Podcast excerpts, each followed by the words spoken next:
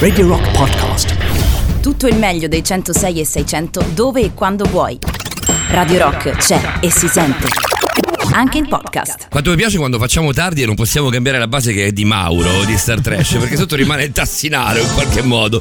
Questo mi piace davvero tanto perché fa di questa trasmissione che è un po' più seria, borderline, Eh, appena, appena. una cazzata. Sì, proprio un attimo. cioè, proprio- io capisco con questa base sotto che, senza offesa, eh, Mauro, però nel senso noi siamo due che parlano di cazzate, con te e tre, con Maurovic che stasera purtroppo non c'è, come, di come sempre poi di domenica, anzi, ah, ma è deceduto Maurovic? No, no, no, è vivo, è vivo. È Mi ha vivo? mandato un messaggio su quanto è importante Santon nella Roma, per cui penso sia vivo, ma, Ma ancora fake. per poco. È un fake. È un fake sì, Mauro ce l'ha ste cause perse. Stasera ne incontriamo parecchi di fake. Maurovic è sicuramente il primo.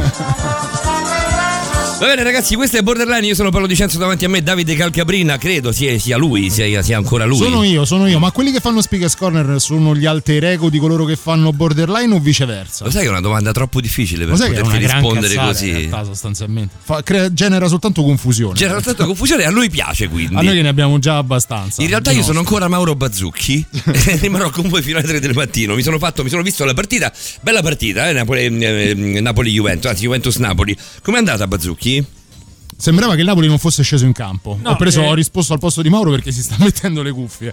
Ok, eh, il gioco è ristagnato molto a centrocampo. diciamo, ecco, questa cosa, la partita è stata molto bloccata. Molto bloccata. Ma- ma proprio al centro- al centro del Sì, sì, campo? al centrocampo. Ha sempre ristagnato lì. Mi gioco. dicono di immagini tristissime di una sola squadra in campo. Sì, eh, vabbè, lì al di là di tutti i discorsi che si fanno sui regolamenti, a me non è andato molto giù eh, l'esternazione che ha fatto il presidente Agnelli? della Juventus. Sì. Non è che ho un'antipatia, eh, non, non- non- non- Ah, oddio, simpatico non è, No, adesso no. che sia proprio brilla- che sia proprio Lino Ah, Banfi, no. No, ecco, diciamo che non è appunto Nino Banfi, però diciamo che mh, poteva anche non parlare, non andare lì con, la- con Sì, il suo eh. volto. Vabbè, adesso anche, anche senza, senza Edulcorare, dici? No, senza edulcorare, perché siamo- edulcorare. la fascia Eh. protetta è finita. Vabbè, però insomma, ecco, potevano prendersi il 3-0 a tavolino. E perché- Cosa che avverrà. cosa che avverrà, però c'è anche una questione seria sulle regole, su cosa prevale, su quale legislazione prevale, eccetera, eccetera. Però non andare lì a rivendicare in questo modo così molto, molto energico e molto antipatico. E quindi di fatto il Napoli ha eh. Beh, sì, Ce la poi possiamo bisogna dire così, Praticamente sì, ma eh. in francese. Si, andrà avanti. Io spero non a succeda carte mai alla. Roma per chiudere questa cosa, perché la Roma è l'unica squadra che se scende in campo da sola comunque se fa un gol. Qui perde a tavolino. almeno Mauro, almeno un Mauro. gol lo prende, poi Sì, magari ne fa quindi, due. ecco. Devi andare no, No, oltre. ma secondo me difficile. finisce 1-1. La Roma da sola in campo finisce 1-1 con cazzata di Bruno Perez. Quindi- Mauro, devi andare oltre questa cosa perché la Roma ha anticipato tutti. Lei un 3-0 a tavolino se l'è preso a prescindere. Senza Covid, senza niente, lei un 3-0 alla prima Vorrei fare presente che. Tavolino ha già 6 gol dopo 3 partite di campionato. Una cosa secondo me- bella questa, no? Secondo me no, non va, non va- non va così bene. No, se- se- la Che batte- secondo, secondo me ruba, strappa la scarpa d'oro a immobile quest'anno Tavolino. E Senti vola, ma- e vola sopra Piola. Volevo classiche sapere, ma nel Napoli, nel Napoli ha giocato Zemai lì? Ancora con sta storia, non so se Mauro ha seguito ieri la puntata di Speakers Corner, ma a un certo punto Paolo se ne è uscito con una È prestazione. l'unico giocatore del Napoli che conosco oltre, oltre Maradona. Ha, ha detto ah, l'unico ok. giocatore del Napoli che conosco di quest'anno è Zemaili. Bene, Zemaili. Paolo, tipo tre anni che non gioca più a Che non c'è Napoli, più insomma. praticamente, Vabbè, come vabbè. Maurovic. Vabbè, sì, esatto. In realtà forse Zemaili e Maurovic sono la stessa persona. Lo perché sai che nessuno potrebbero li ha mai essere la visti stessa insieme. persona? Eh, Maurovic ha all'attivo più gol con la maglia del Napoli di Zemaili. Se questo lo dice lunga su Zemaili stesso in questa stagione 2021 però, eh. nella stagione 2021 Perché stagione gioca con 13 il il numero 18. con il numero 18 18 18 18, 18, 18, 18, 18, eccolo un altro.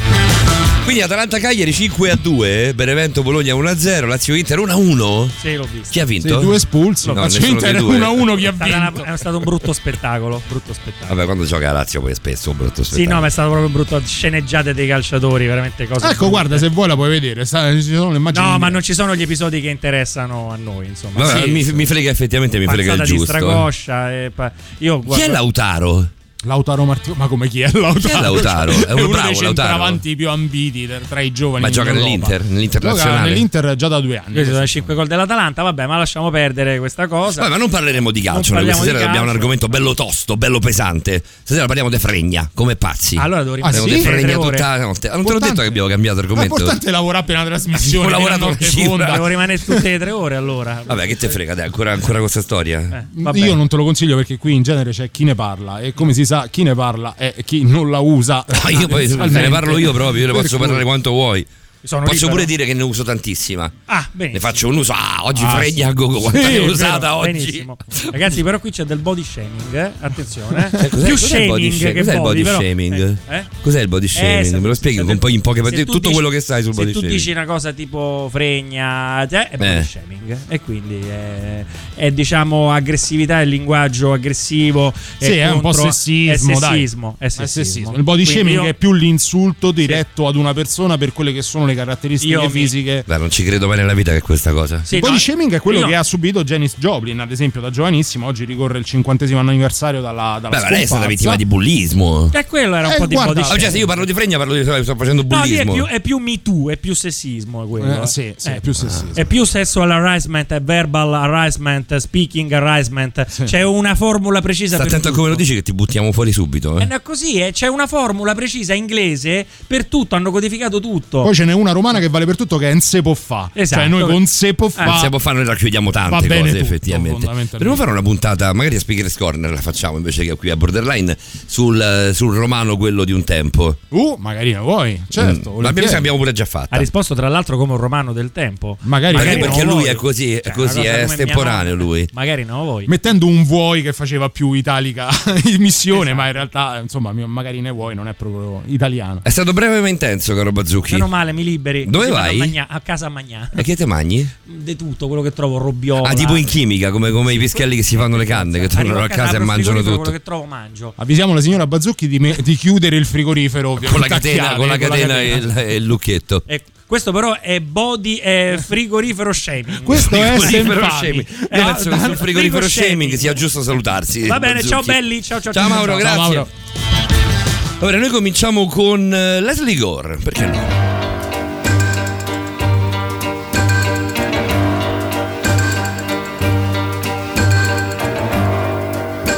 Don't own me. I'm not just one of your many toys. You don't own me. Don't say I can't go with other boys.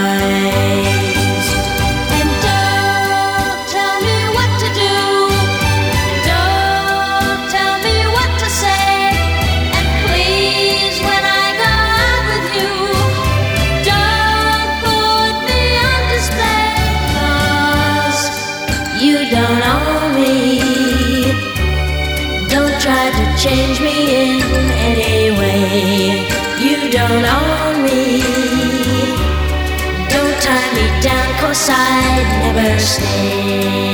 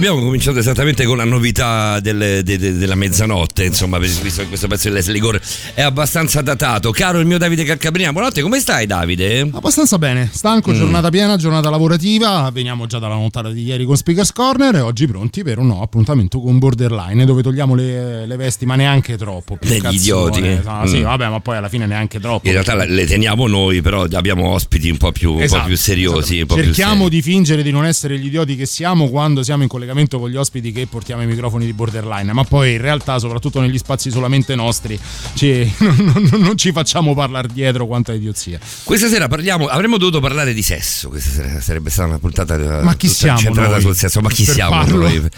Vi, spieghiamo border- borderline in maniera così precipitosa, proprio al volo. Facciamo un, un piccolo bigname di quella che è questa trasmissione. Quattro argomenti sempre gli stessi per tutto l'anno. Direte voi che palle. Invece no, perché in realtà sono quattro macro argomenti. Esatto. Sono sempre gli stessi, ma hanno uno sviluppo. In realtà che sono, troppo, sono troppi. Dovremmo toglierne un paio. Sì, sono talmente tanto grandi che forse non basterà un anno, ma forse ci chiuderanno prima per Ma altri noi motivi. Per cui ne chiusi se non per il, per il nuovo lockdown, che non credo a questo punto mi avete convinto. Ieri sera io dicevo che ci potrebbe essere, invece oggi mi sono convinto Allora, che, non, che non ci passo- sarà sicuramente. Il primo passo è stato il coprifuoco, perché è C'è il coprifuoco, di, di dicevi poche oggi. fa, sì, insomma, eh, verrà in qualche modo indotto questa specie, chiamiamolo così, di coprifuoco Beh, che verrà a eh, chiudere tecnicamente è un coprifuoco, Sì, sì, beh, no, comunque sia tu puoi, puoi circolare, il coprifuoco è quando ti impediscono anche la circolazione delle Mm. Persone. è vero. Tu teoricamente puoi circolare tranquillamente, non ci sarà, però ci sarà l'esercito in strada a controllare Che, che, coloro che- che è meno tranquillo di come siamo abituati noi. che vabbè, guarda,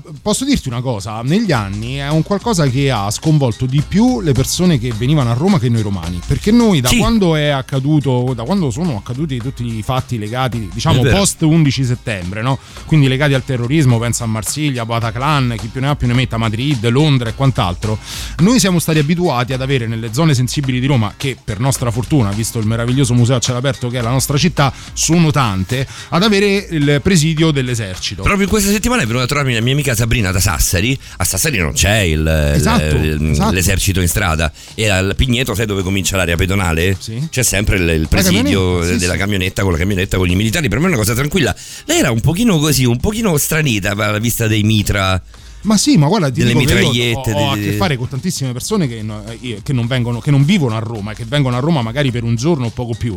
E a loro a, a livello visivo l'impatto è veramente forte. Beh, io mi ricordo quando, quando cosa- ci furono le prime camionette, mi prendeva male anche a me, sinceramente. Poi Ci dopo ti fu- abitui, li vedi, sono lì, non servono un cazzo. Una signora che mi disse: eh, Pensavo di muovermi in metro, ma non mi muovo in metro proprio perché ho visto l'esercito. Quindi per lei mentalmente la presenza dell'esercito significava Che c'è pericolo qualcosa di pericolo, qualcosa di pericoloso da Quindi qualche l'idea di parte. fare la fine del, del sorcio, come diciamo a Roma, Beh, di rimanere ingabbiata quello fai, in eh. una metro, dice io preferisco a questo punto farmi qualche chilometro a piedi o prendere un taxi, ma in metro non ci scendo. Beh, Già buon non per voi, sono- buon per voi che fate Già- le- quel vabbè, lavoro lì, mica-. Vabbè, mica tanto, cioè la, la tranquillità sotto questo punto No, di scherzo, vista. è una- eh, battuta anche sì. pessima, però- No, no, ci mancherebbe, ci sta. È come quando ci dicono, beh, certo che se a Roma fanno eh, le nuove metro e si riduce il, il lavoro per i taxi, probabilmente si riduce il lavoro, ma Però magari la l'incasso. fanno.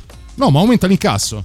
Aumenta l'incasso perché io l'incasso lo faccio sulla velocità delle corse che faccio, non tanto sulla quantità delle corse che faccio. Ma questa è una cosa che mi devi spiegare. Poi ti ho fatto sempre mille domande. in Perché se riduci, se riduci il traffico, io per arrivare da A a B ci metto meno tempo. Quindi nell'arco di una giornata lavorativa, io da A a B lo faccio più volte.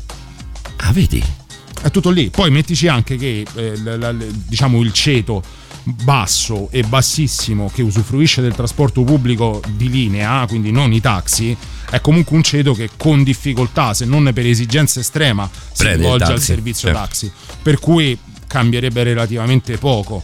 Ma non ci occuperemo di questo. No, assolutamente Eh, no, ci ce ne frega manco Ci saremmo dovuti occupare, avremmo dovuto parlare questa notte di sesso per la prima volta, poi non nella nostra vita, ma in questa trasmissione. Ne abbiamo parlato tanto e fatto poco. No, ma magari il contrario, guarda. Ma magari l'avessi Eh, però purtroppo non è così, ne abbiamo parlato tanto, però però abbiamo concluso poco, soprattutto io e te, Gabrina. Eh? Ancora basta con Vabbè, però cosa. prima o poi dovrai cascare, dovrai cascare sulla stanchezza tu ti, ti beccherò sul crollo, del, crollo psicologico. Verrò vestito da ciubecca in diretta. Così sei proprio brutto, brutto, brutto. Eh, qualche cosa la Peloso a bestia, inventare. Così mi fai schifo fi- fino al midollo. Eh, no, in realtà avremmo dovuto parlare di sesso, ma ehm, il, il macro argomento che sceglieremo questa sera è il lato oscuro del web. Sì, lo facciamo perché comunque sia cerchiamo anche di tenere il passo con quella che è la cronaca. Abbiamo eh, saputo tutti quanti noi, tristemente, del- di quanto accaduto a Napoli il 29 settembre scorso del bambino di 11 anni che si è lanciato nel vuoto dopo aver lasciato un messaggio che può sembrare deli- delirante eh, ai genitori. Lui, lui scriveva mamma, Beh, papà, anche, a non, anche a chi non è genitore può sembrare delirante. eh. Cioè, noi siamo non Sì, sì, sì, no, ma sicuramente ha urtato la sensibilità di, di tutti. Eh, mamma, papà, vi amo, ma devo seguire l'uomo col cappuccio. Da qui, da questa frase, sono partiti tantissimi filoni di indagine più o meno ufficiale. Eh, è- c'è stata una sollevazione popolare perché a quanto pare ancora in queste ore tantissime famiglie fanno notare nei posti di polizia di competenza che ci sono delle attività sui vari social, sulle varie chat che in qualche modo cercano di adescare i loro figli. Ora al di là più o meno di Goofy Man, del Pippo Umano, di Jonathan No, Galindo, familiarizzeremo questa sera con, con- con questa cosa qui, con il, con il Blue Whale, con i Challenger, con i tutor, quelli che sono i tutor, no? Di- qualcosa che va avanti da anni. È una cosa a- che va dal 2016, insomma 2000 2015-2016, va avanti da, da- da parecchi annetti. Sì, c'era anche il, il Brit Play, quello lì del um, Quello era tremendo proprio, no? quello era tremendo proprio. dove morì quel ragazzo eh, diciottenne, anche lui che era un alpinista, uno, scala- uno scalatore, scalatore. ora non so se un alpinista nello specifico, e si impiccò per fare questo gioco, dovevano riprendersi sti ragazzi mentre si provocavano un autosoffocamento. Qua a Roma proprio, no? No, no, No, a era- Roma due ragazzi- no, due ragazzi in un L'hanno garage. fatto in molti anche qui a Sì, Roma, sì, però sì, questo ragazzo che morì 18 anni era straniero, Igor qualcosa, quindi non, non- non- vado più del nome perché potrei sbagliare, non è il caso quando si riporta una cosa del genere. Lui morì strozzandosi appunto con una corda che usava per fare, per fare alpinismo, breastplay. per scalare. E la usava, E- la usava per fare breastplay. L'ha questo- fatto, l'ha fatto in diretta, è morto sostanzialmente in diretta e ovviamente questa morte eh, fece scalpore, ma c'è il discorso della Blue Whale proprio in questi giorni a Torino, una ragazza di 17 anni è alla sbarra degli imputati perché è accusata di aver indotto più di una volta un ragazzino di 13 anni ad autotagliarsi, a tagliarsi le braccia proprio seguendo le regole che, che furono della Blue Whale. I 50, i 50 famosi step del, I 50 del- del famosi step, Blue Whale con il quale familiarizzer- familiarizzeremo un pochettino questa sera. Io ho avuto modo di parlare con parecchie persone in questi giorni, insomma questa puntata la stiamo preparando da parecchio, da tutta la settimana, in realtà dal 29 di settembre, dal 30 mattina.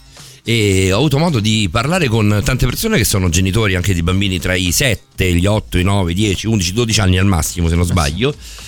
E ho avuto pareri discordanti, eh, perché molti, molti non ne vogliono parlare.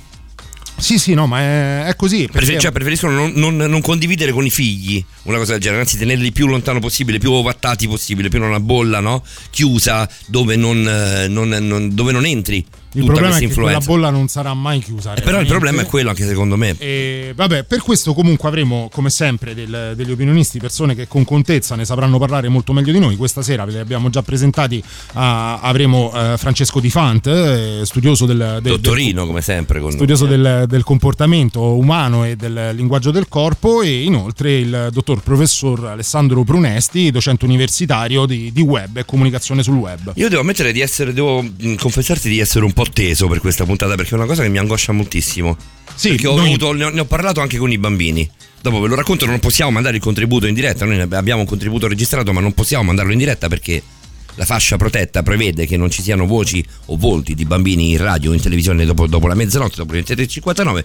Quindi non possiamo farlo, però vi posso raccontare un po' quella che è stata la mia esperienza. Sì, abbiamo, abbiamo la liberatoria firmata dai genitori che ci autorizzano Abbiamo, sì, sì, comunque, il che ci autorizzano nome, comunque a fare una sorta ma- di, di- di- di reportage di quanto ci è stato detto da, da questo bambino Giulio, lo diciamo, al bambino Sì, Giulio. anche Isabella. Eh, Isabella la mamma, li salutiamo, li ringraziamo, non eh, proporremo direttamente la sua voce per, per, per Ma normativa. Isabella è l'altra per- bambina, eh, la, mamma, la mamma è Emanuela che si Ah, chiama. Emanuela, scusami. Sì, sì, sì, sì, no. Isabella è, la- è l'altra bambina. E quindi in qualche modo sarà, sarà un viaggio nel, nel dark, nell'oscuro. Cioè, sicuramente io mi sento di dirlo subito, Paolo. eh, La puntataccia questa. noi non daremo giudizi, non, non dobbiamo risolvere il caso del bambino di Napoli, né tantomeno risolvere questa questione della social challenge che, ligu- che riguarda Jonathan Galindo. Noi qui facciamo da tramite, quindi prendiamo tutte le informazioni e in qualche modo ve le diamo in modo tale da farvi una vostra idea. Tutto qui. C'è la novità delle mezzano- della mezzanotte e mezza in eh, quasi leggero ritardo. Appena appena, dai, Poi accademico. proprio poca roba stasera, mezzanotte e 34, Steven Wilson. Brand new music. La musica nuova a Radio Rock.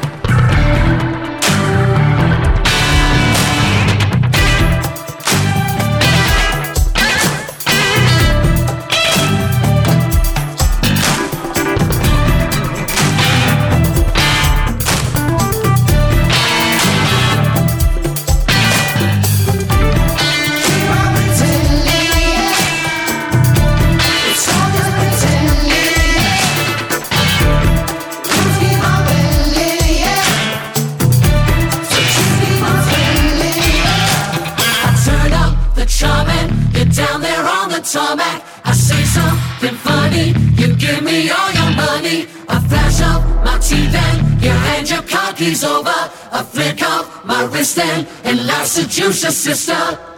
Si chiama Eminent Sleaze, questa novità di Steven Wilson che io personalmente adoro. Guarda, mi, mi piace proprio tanto anche perché è in perfetto stile, con, eh, in perfetta armonia, perfetta coordinazione o coordinamento con quella che è poi la nostra eh, scaletta musicale di questa notte. Perché come domenica, come ogni domenica, ogni lunedì.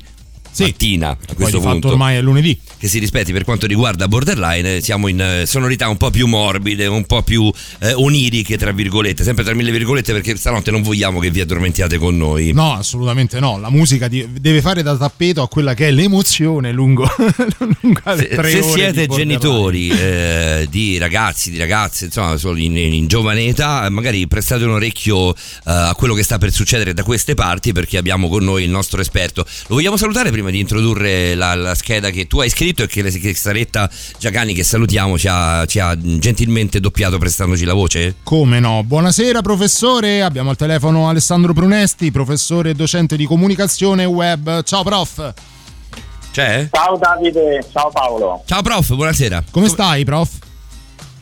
Alla grande, stasera sto sentendo la vostra trasmissione come sempre e devo dire che ci sono già parecchie cose su cui riflettere insieme. Ascoltiamo insieme la, la scheda che Davide, che Davide ha redatto?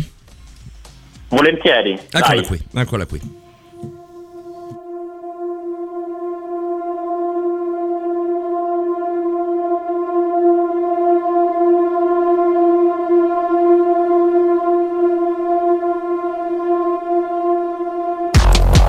2017 appare su Facebook il primo profilo dal nome Jonathan Galindo.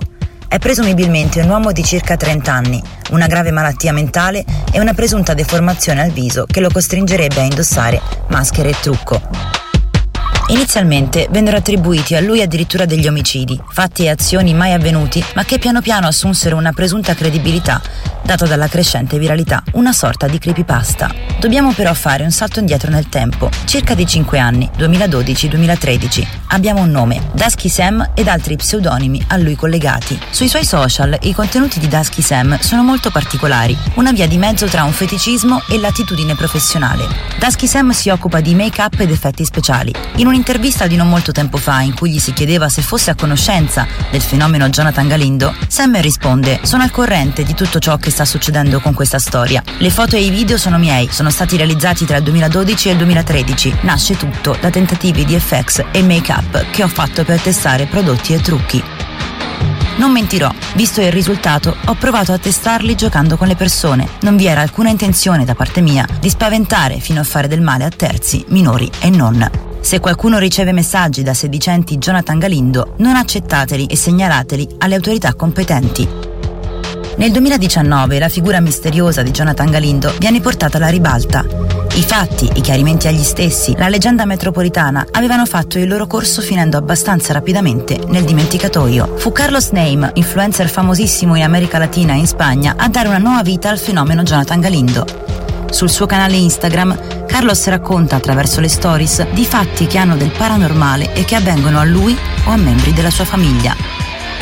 In uno di questi, Carlos parla di nuovo di Jonathan Galindo. La storia riprende nuovo lustro, valica ai confini spagnoli e latinoamericani e con l'arrivo negli Stati Uniti che si inizia a parlare di Goofy Man. Goofy non è nient'altro che il nome utilizzato nei mercati anglosassoni di Pippo, il noto personaggio Disney. I contenuti prodotti sul web riguardanti Goofyman aumentano in maniera esponenziale. Decine di migliaia di emulatori che non si limitano a creare profili dal nome Jonathan Galindo o a creare pagine dedicate a Goofyman, ma realizzano centinaia di file video e foto dove interpretano il Pippo umano intento in atteggiamenti tetri e a volte raccapriccianti.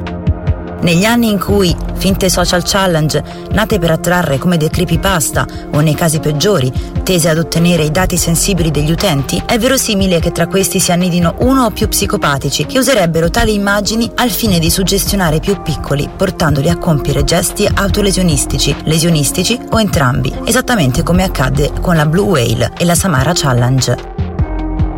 Martedì 29 settembre 2020, Napoli.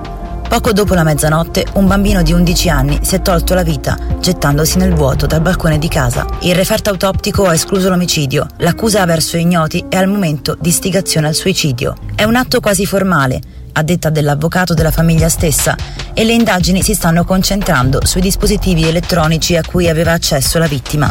È stata sequestrata anche la sua PlayStation. Qui entra in gioco la storia di Jonathan Galindo. Fino al 29 settembre in Italia era noto agli appassionati di leggende metropolitane e creepypasta, ma nelle ultime ore sono centinaia le segnalazioni di genitori che nei mesi scorsi hanno registrato comportamenti sospetti e inusuali nei figli, risalendo in alcuni casi a chat su vari social, ove li si induce a intraprendere sfide pericolose o più semplicemente gli si chiede di tenere all'oscuro i genitori dalle comunicazioni tra loro e l'interlocutore. Il nesso tra questi eventi e Jonathan Galindo non è comprovato. Le autorità non lo escludono, ma sottolineano come al momento non vi siano denunce che abbiano riscontro reale sul presunto coinvolgimento di un sedicente Jonathan Galindo col caso di Napoli né con nessun'altra segnalazione pervenuta. E questa è la scheda di Jonathan, eh, su Jonathan Galindo e su quanto è successo poi a Napoli. Ci sei, prof? Sì, ci sono ragazzi, ci sono. Prof, c'è, tanto, c'è tanta tanta tanta carne al fuoco. Sì, tanta carne al fuoco e, e guarda, ehm, ragazzi, qui si tratta di andare ad esplorare davvero quello che è il dark side del web, riprendendo no, una- il titolo di una canzone famosissima dei Pink Floyd. Beh, ora Eh, scegli tu ancora- se essere Virgilio o Caronte, ma ci fai da navigatore in questo mondo. Assolutamente sì, e l'idea è quella stasera di andare un po' a, a prendere spunto da questa storia per, per far capire un po', condividere insieme a voi quelli che mh, andare a costruire una consapevolezza su quelli che sono eh, i rischi eh, legati a, a fenomeni come, come questo Jonathan Galindo che ha portato poi eh, a, a far piangere delle famiglie. Quindi effettivamente eh, ci, sono, ci sono dei rischi legati a mh, una scarsa consapevolezza eh, una scarsa diciamo anche eh, attitudine al, al dialogo, al confronto, neanche voglio dire al controllo che i genitori possono esercitare sui, sui figli nel momento in cui questi utilizzano il web. Dall'altra parte è facilissimo creare degli account fake, quindi account fasulli che possono essere utilizzati per seguire tutte quelle persone, non solo, non solo eh, ragazzi e adolescenti, ma anche adulti, eh, crea- creare degli account fake che possano iniziare a seguire eh, tutto quello che noi pubblichiamo online che lasciamo eh, poi eh, libero con, con la privacy aperta. E tutti possono vedere dove siamo, che cosa stiamo facendo, dove abitiamo, eh, dove ci troviamo, chi frequentiamo, tutte le informazioni che noi inseriamo online e di cui spesso i ragazzi poi non hanno consapevolezza, soprattutto i più giovani, possono essere davvero prese da malintenzionati che possono poi spingere eh, magari le persone un po' più deboli a comportamenti anche autolesionistici. Prof, pensi che sia meramente. Io, io ci vado diretto, eh, vado proprio al punto. Pensi che sia meramente un discorso di, di conflitto generazionale? Quindi di difficoltà a relazionarsi con i più giovani proprio perché fanno parte di una uh, generazione diversa? O credi ci sia del, del disinteresse? Del, um, quel, quel, quell'atteggiamento lascivo per tutto ciò che riguarda il, il mondo dei, dei, più giovani. A volte, tra virgolette, anche se vogliamo motivato, no? perché la vita di ognuno di noi è, strapiena di impegni, lo è ancora di più quando si diventa genitori e quindi è un errore che se si fa, si fa in buona fede.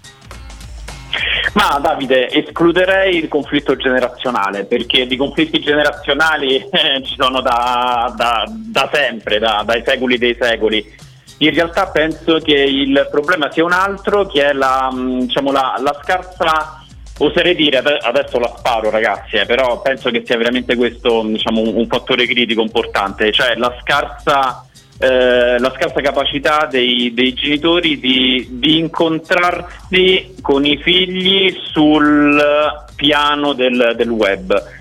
Manca questa voglia di esplorare insieme internet, di mettersi insieme davanti al tablet, davanti al computer, scoprire, esplorare e quindi anche capire quelli che possono essere i pericoli. Può esserci anche un capacità. discorso, può esserci, perdonami se ho interrotto, eh, può esserci anche un discorso di ignoranza ma nel senso puro del termine, eh, senza voler, voler, esprimere un giudizio, cioè proprio nel non sapere, perché poi c'è tutta una grossa fetta di cinquantenni, quarantenni, sessantenni che non ha dimestichezza con, con le intelligenze artificiali, chiamiamole così. Cioè, eh, a volte, mh, che ne so, lo, lo, abbiamo visto tutti, ormai è, è, cosa nota. Parliamo al telefono con un amico dell'intento di volerci comprare un nuovo frigorifero, una nuova televisione, chiudiamo la telefonata per i prossimi giorni sui nostri social ci appariranno telefonate e pubblicità di eh, televisori e frigoriferi. Cioè, quindi c'è un'intelligenza artificiale che ci ascolta, che è programmata per questo, ma anche nella condivisione dei dati sensibili. Faccio l'esempio, guarda, di Belen. Belen anni fa condivise la sua posizione, il fatto che era in vacanza, e ci furono dei malintenzionati che approfittarono della cosa per andare a rubarle a casa. Cioè c'è anche un'ignoranza di base, cioè del non capire quanto di proprio si mette a disposizione degli estranei. Assolutamente sì, Davide. Questo è un problema eh, possiamo dirlo di, di, ignoranza però in senso buono, nel senso che non c'è ancora quella, quella cultura nei confronti del digitale che oggi invece è indispensabile perché noi con il web ci facciamo tutto. Io vi ascolto in streaming, eh, tanti di noi fanno acquisti online, eh, inseriamo le nostre identità, parte della nostra vita la raccontiamo lì sopra, quindi è necessario che tutti noi eh, iniziamo davvero ad imparare eh, e, e, a conoscere questo, questo strumento. Da questo punto di vista anche l'Unione Europea a livello istituzionale si sta muovendo da anni esiste uno, uno, uno, strumento, si chiama Digicomp, che è eh, una sorta di manuale in cinque, in cinque grandi capitoli e ognuno di questi capitoli ehm, ha come obiettivo quello di insegnare ai cittadini europei come deve essere utilizzato il web. Eppure a, dall'altra parte della medaglia ci sono ancora insegnanti nelle scuole che in qualche modo trattano internet, trattano l'accesso al web, ai social, come se fosse il demonio da cui star lontano, no? E, e, il bambino eh, in tutto questo è un pochino rimbalzato, cioè siamo, stiamo oltre, stiamo in un, in un mondo che è totalmente interconnesso, in un mondo dove le distanze geofisiche, ma non solo, eh, sono praticamente azzerate, per cui il, il, forse bisognerebbe proprio nelle scuole cominciare ad insegnare sia i rischi che i benefici di un utilizzo consapevole di internet. Come si potrebbe fare secondo te, prof, visto che poi sì, ok, insegna agli universitari, quindi a gente un pochino oltre, però come si potrebbe fare eh, questo? Guarda, eh, insegno anche ai docenti, eh, sono un po' di mesi che sto insegnando loro come utilizzare gli strumenti per fare la didattica a distanza. E ragazzi, la situazione è veramente incredibile perché ci sono dei, dei docenti che, che oggettivamente non sono neanche capaci a, a utilizzare bene il computer, no? Perché non- nessuno li ha mai eh, abituati. Allora, come, come si può eh, lavorare da questo punto di vista? Allora, la prima cosa, secondo me fondamentale, è quella di evitare che ehm, ci siano dei divieti a utilizzare le piattaforme digitali e i social, perché nel momento in cui, soprattutto ai, a dei giovanissimi, tu vai a vietare qualche cosa, quello è il momento in cui chiaramente la facciamo. E penso che a tutti noi eh, ci hanno vietato qualche cosa, Davide. Nel Sì. momento in cui ci vietavano qualche cosa, che cosa che facevamo noi? Proprio ciò che ci avevano vietato. Prof, posso vietarti di andare avanti per un attimo perché dobbiamo concederci qualche minuto di pausa musicale, poi torniamo da te? Certo. Grazie, scusa.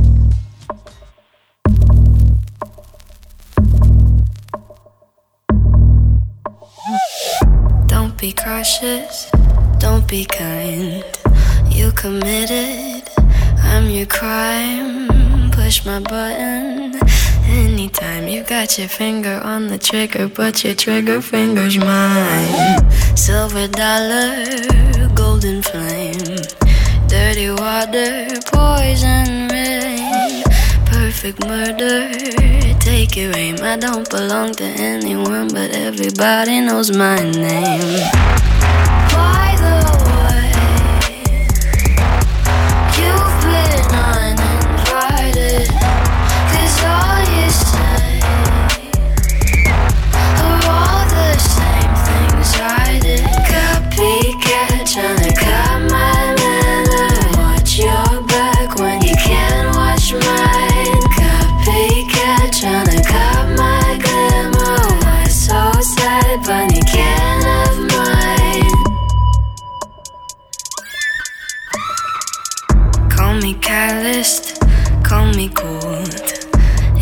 Italic, I'm in bold. Call me cocky, watch your tone. You better love me, cause you're just a clown. By the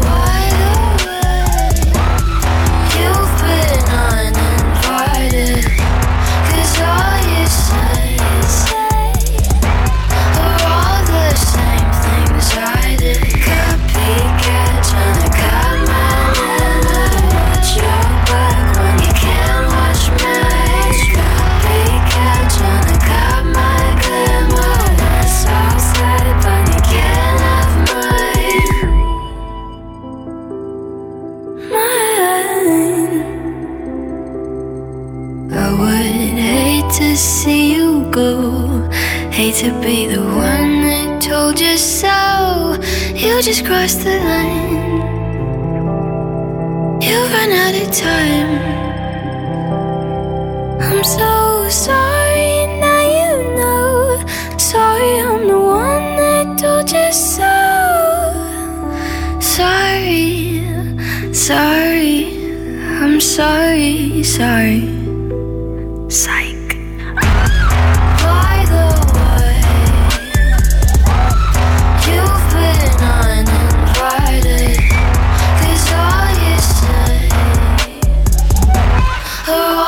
The same things I did. Copycat tryna cut my manner.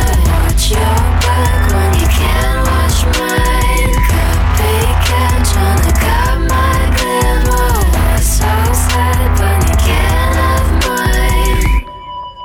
Io ve lo dico, più l'ascolto e più sto in fissa con È Billie bello. Eilish. Billie Eilish veramente sarà eh, il mio- la mia fissa futura. Abusa un pochino di autotune senza averne vera, questa è una cazzata. Cioè, in questo No, pezzo non ce n'era autotune. Vabbè, comunque è una cosa, è una cosa che, una che ti ha messo in testa Maurovic e ti è rimasta. Non, non, No, n'è. c'è, di in alcuni suoi pezzi c'è. Ma però ce n'è, c'è perché è richiesto dal, No. dal- dal- dal momento, dal il momento mercato lo musicale. richiede per la trap. Cioè, di fatto non puoi fare lo, trap lo hai lo richiede per, per gli arrangiamenti, per la grammatica musicale di adesso, assolutamente non è vero, lo richiede per la trappa, almeno secondo me è una cazzata proprio enorme, spaziale. Ci sei ancora, professor Pronesti? Sì, ci sono, volevo anche approfittarne anch'io per fare un bel saluto a Maurovic. Eh, salutiamo l'amico no, Maurovic. lo salutiamo. Ci manchi, il suo, il suo spirito aleggia qui da queste parti, eh. Io come se- è come se lo vedessi. abbiamo paura di trattare dell'occultismo perché potrebbe apparirci qui in studio e non sarebbe un bel vedere così, soprattutto se non te lo qua in studio. Eh sì, decisamente. Senti Alessandro, ehm, con te stiamo, stiamo parlando un po' di quello che è il, lato oscuro del web, soprattutto per, per i fatti di cui abbiamo parlato ehm, fino adesso, di questi giorni, e quanto è successo a Napoli è un po' la punta dell'iceberg. In realtà ci sono pericoli anche minori, nel senso non tutti poi arrivano a quello che ha fatto questo bambino, ma eh, i, i minori in realtà sono, sono- sono tutti in pericolo, perché io leggevo di alcune sfide, cioè questa, questa cosa della challenge, dobbiamo, dobbiamo familiarizzare anche un po' con la terminologia, con la nomenclatura di quello che è poi il, il momento particolarmente eh, prolifico di queste situazioni. La challenge, perché, perché un bambino dovrebbe fare una sfida contro se stesso o contro gli altri bambini?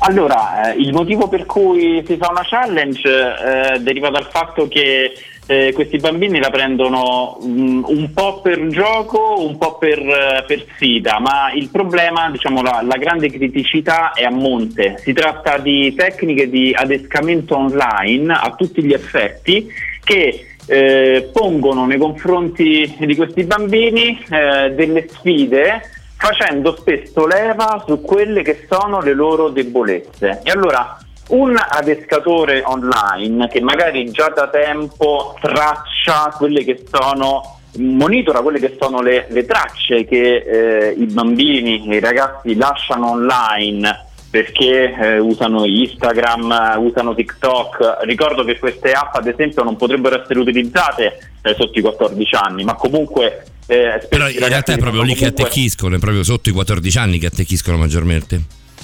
Assolutamente sì, assolutamente sì. Queste, queste, queste policy eh, che vietano l'utilizzo sotto i 14 anni poi no- non sono controllabili, per cui eh, comunque i ragazzini... Su- sulle policy poi hanno- Alessandro dovremmo fare una puntata praticamente a parte sui disclaimer e sulle policy, su quanto inganni, ingannevoli poi siano tante volte no? nella, proprio nella, nella stesura per quanto riguarda i vari contratti che uno premendo semplicemente ok, cliccando semplicemente ok va ad, mm, a a fir- come, se, come se venissero firmati praticamente, va ad accettare dei contratti particolarmente eh, ambigui quantomeno. Certo Paolo, ma sfido anche te ad aver letto mai la policy di qualche cosa. L'abbiamo Cioè, fatto in diretta, abbiamo fatto in diretta, l'abbiamo- abbiamo letto tutta- tutto il disclaimer di Facebook, ci abbiamo messo tipo 4 ore qualche anno fa. L'abbiamo letto davvero tutto, non ci abbiamo capito un cazzo fondamentalmente, cioè diceva tutto e il contrario di tutto. Io quando ho iniziato a leggerlo avevo i capelli, adesso ho la testa come la palla del biliardo. che numero, che numero prof? Eh, L'otto? No, l'otto no forse.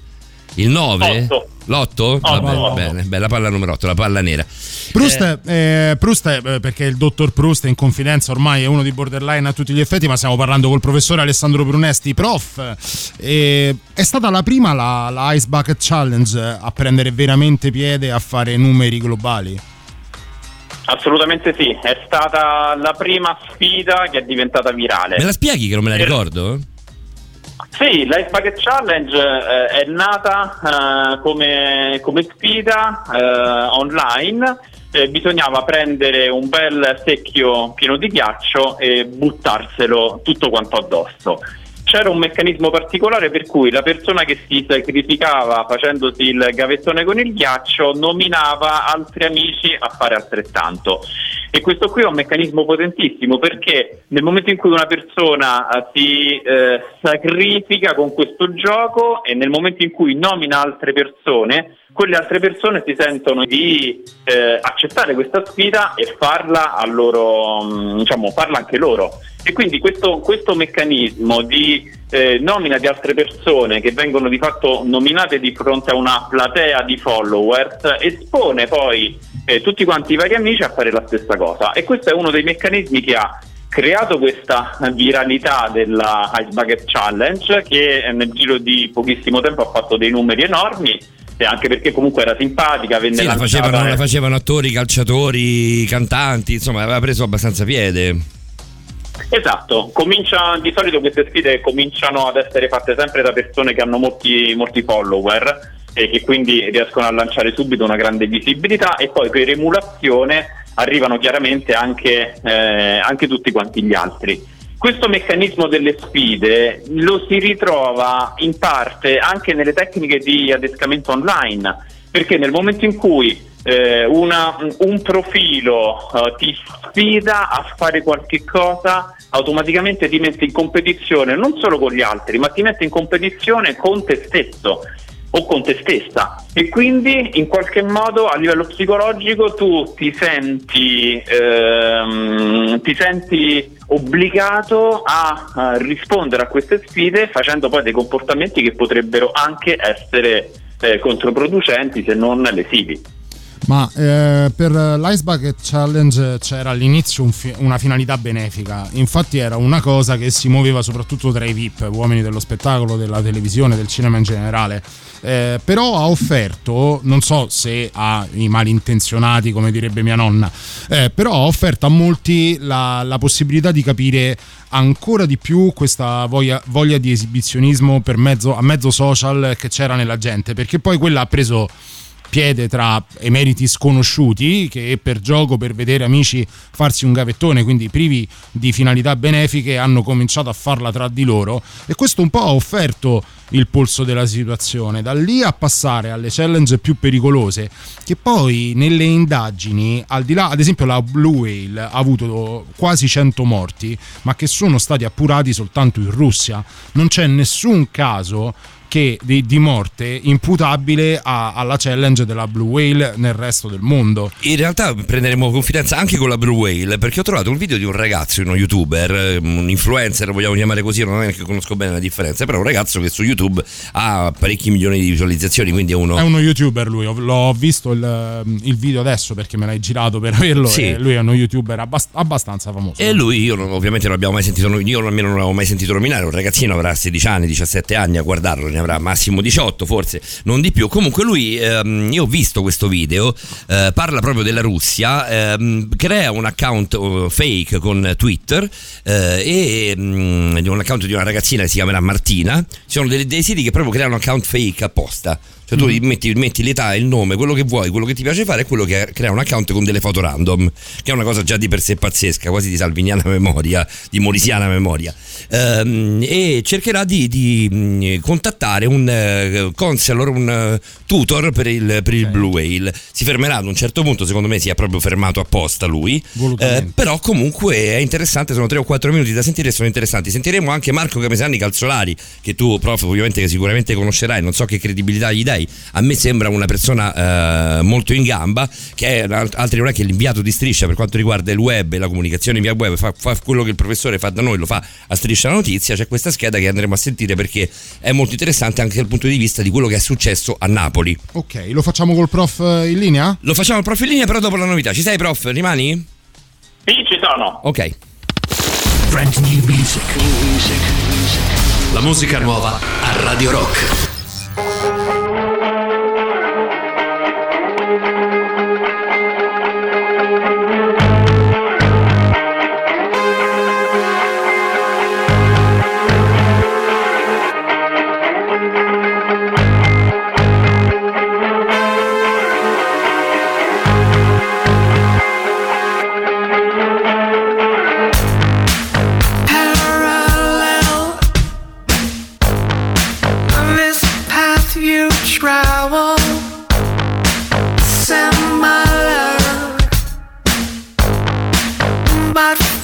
From equal contentious.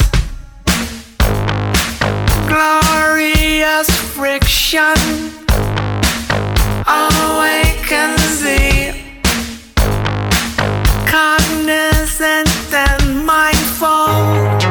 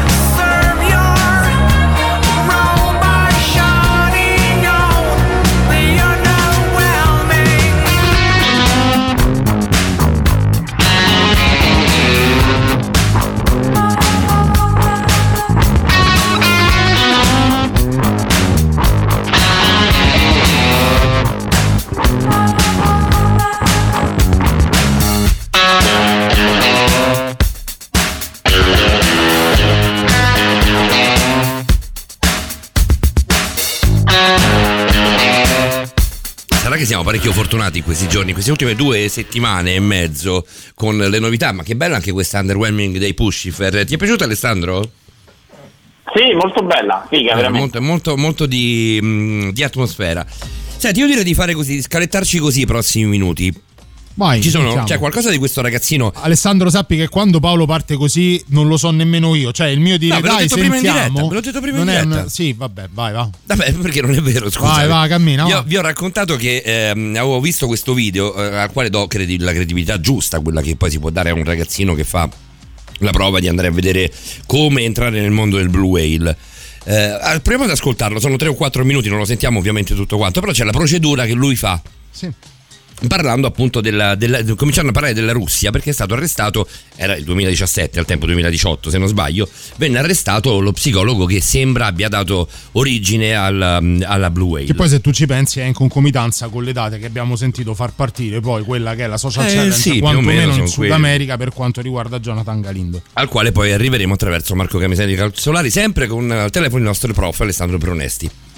È una notizia degli ultimi giorni che il creatore, uno dei curatori della Blue Whale Challenge, è stato arrestato e le sue parole sono state agghiaccianti. Cioè lui sostiene da psicologo che la Blue Whale Challenge è stata creata per eliminare gli scarti della società, una sfida che porta le persone a suicidarsi per rendere il mondo migliore, una sorta di Hitler del 2017, dei campi di concentramento che esistono nei nostri computer e nei nostri social network.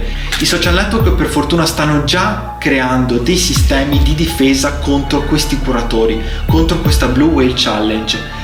Instagram, Facebook e Twitter stanno creando degli algoritmi apposta per bloccare la diffusione di questo gioco. Ricordiamola poi Proprio questa cosa che ti devo chiedere una cosa, eh, Pronesti. tra vittime e curatori avviene attraverso gli hashtag ed è appunto in questa maniera che si incontrano i curatori e i volontari a partecipare alla Blue Whale Challenge. Il mio obiettivo era quello di trovare un curatore. Ho quindi crea- voluto creare la perfetta vittima che potesse essere adescata da uno di questi curatori. La prima cosa che ho fatto è stata quella di creare una identità falsa. Sono andato in un sito che crea identità random e ho creato Martina. Martina è una ragazzina di 15 anni, amante della musica, delle scienze e che vive in Italia. Vuole provare la Blue Whale Challenge. Mi ha sentito parlare ovunque e è curiosa. E cosa fa? Si iscrive a Twitter. Twitter è infatti il primo social network per eccellenza per l'incontro di queste due figure fondamentali. Sono andato quindi alla ricerca di un curatore e la prima cosa che ho fatto è stato creare un tweet.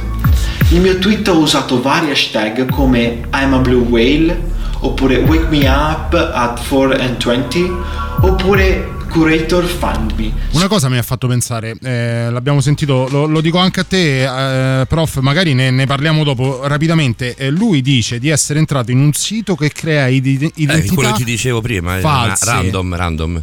Eh, in maniera randomica. E questo per far capire anche ai genitori che sono all'ascolto quanto può essere facile per un ragazzino, un adolescente, crearsi un- un'identità da- de- con la maggiore età per poter avere accesso a tutti quei contenuti del web vietati. Ora, senza andare nella pornografia o che che sia, però comunque vietati, senza lasciare tracce a lui riconducibili, ma non per questo senza venirne influenzato. Tra parentesi, nella- nel video si vede proprio un indirizzo di casa eh, fake o random, randomico, come, come dici tu, eh, però c'è effettivamente nome, cognome, indirizzo di casa e quant'altro. C'è tutto, che è molto di più di un profilo fake, eh, perché un Eh, conto sì. è un profilo fake. Il profilo fake poi di fatto deve fare riferimento ad una mail, la mail ha, ha un HTTP, quindi ha un IP di un computer, quindi alla fine arrivi sempre alla stessa persona. Un'identità random teo- teoricamente, tecnicamente non dovrebbe dare una rintracciabilità.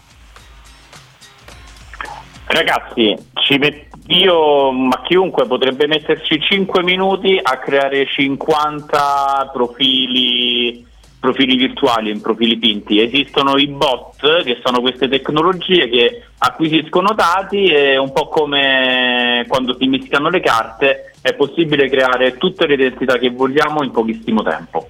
Quanto siamo lontani dalle leggi della robotica di Asimov ormai? Ma le leggi della robotica di Asimov dicevano una cosa fondamentale, che nessun robot Eh, doveva poteva mai... eh. Poteva mai fare male agli umani e diciamo che ci siamo, ci stiamo arrivando veramente a passi da gigante e quindi abbiamo una grande responsabilità ciascuno di noi, anche nel nostro piccolo, uno nel capire, eh, nel, nel conoscere questi strumenti perché veramente c'è poca consapevolezza, in generale serve, serve conoscere, anche questa trasmissione è molto utile da questo punto di vista e dall'altra parte bisogna maturare anche quella responsabilità nell'utilizzo per educare le persone a capire che ci sono delle cose che possono essere fatte e, e- e anche altre cose possono essere fatte ma possono mettere in pericolo gli altri. Continuiamo ad ascoltare la clip, cerchiamo di trarre nuovi spunti. Secondo me quello che, che- che sta per arrivare è interessante dal punto di vista dei tag. Perché lui, Martina, questo ragazzo che poi ha un account fai- fake che, che- che si chiama Martina Fanucci, ehm, ci- creerà dei tag per farsi trovare dai curatori. Ok. Andiamo avanti.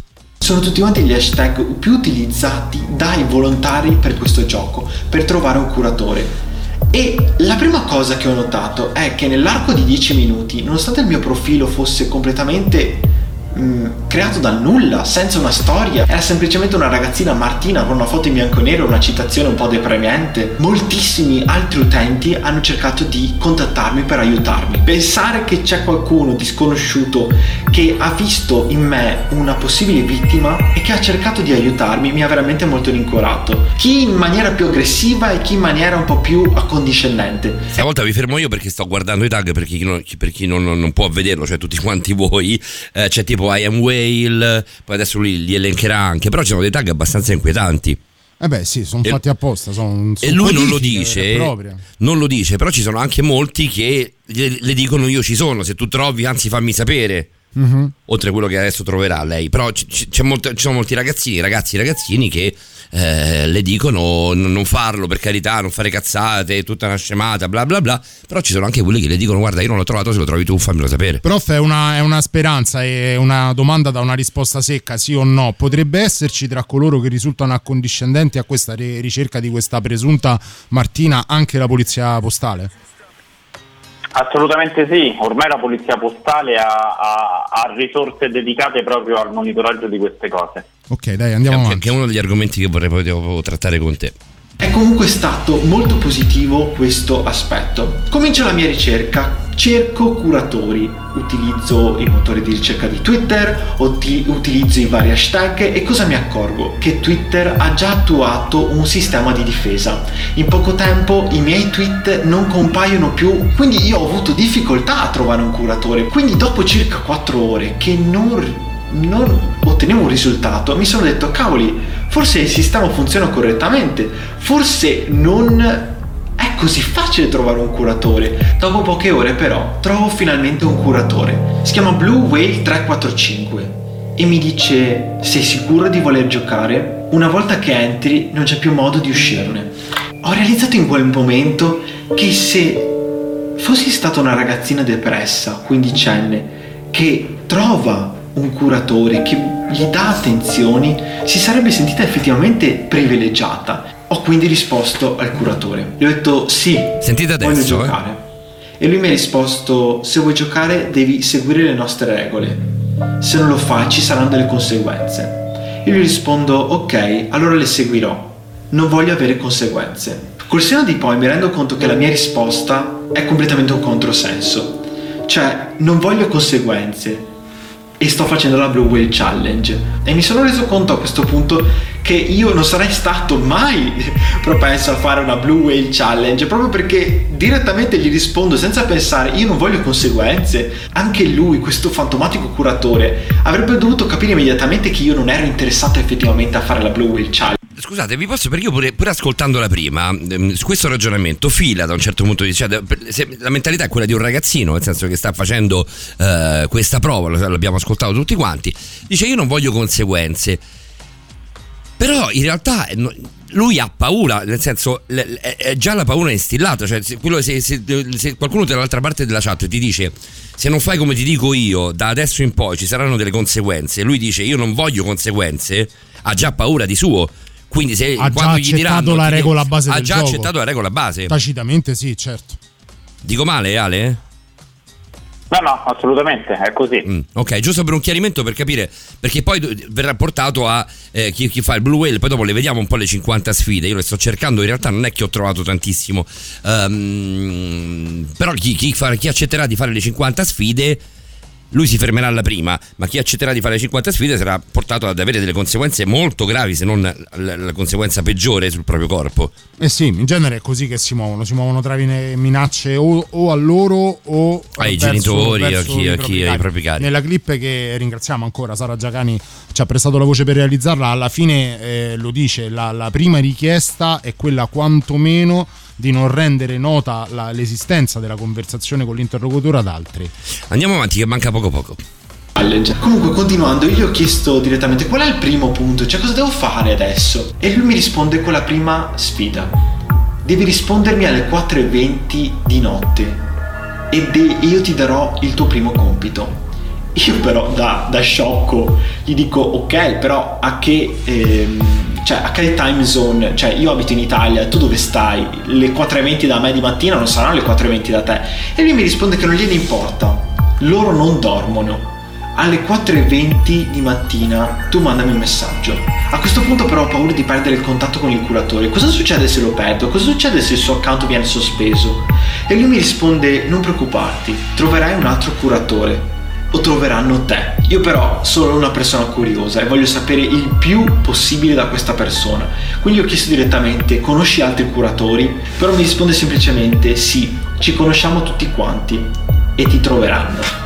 Non vi nascondo che la voglia di chiudere tutta quanta la mia ricerca dallo schifo che mi faceva questa cosa è stata tanta. Però volevo vedere fino a che punto questa persona poteva arrivare. E quindi mi sveglio alle 4.20 di mattina e gli mando un messaggio, gli dico ok, sono qua, dammi il primo compito. Aspetto 5 minuti, aspetto 10 minuti e non ricevo risposta. Ad oggi io non ho mai più ricevuto risposta da questa persona. Mm.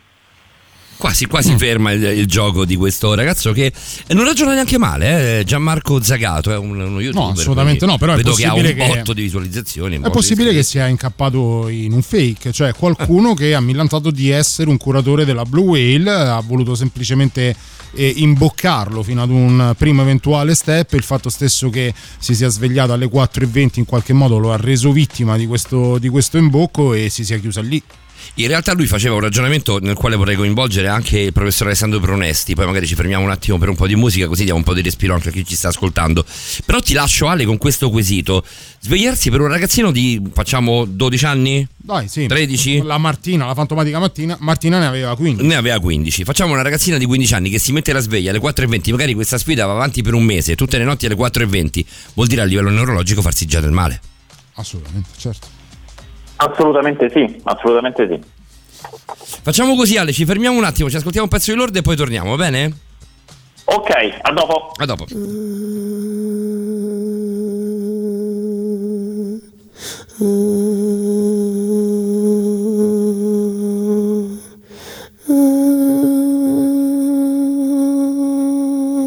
I'm a princess cut from marble, smoother than the storm. And the scars that mark my body, they're silver and gold. My blood is a flood the rubies, precious stones. It keeps my veins hot. The fire's found a home in me. I move through town goodbye.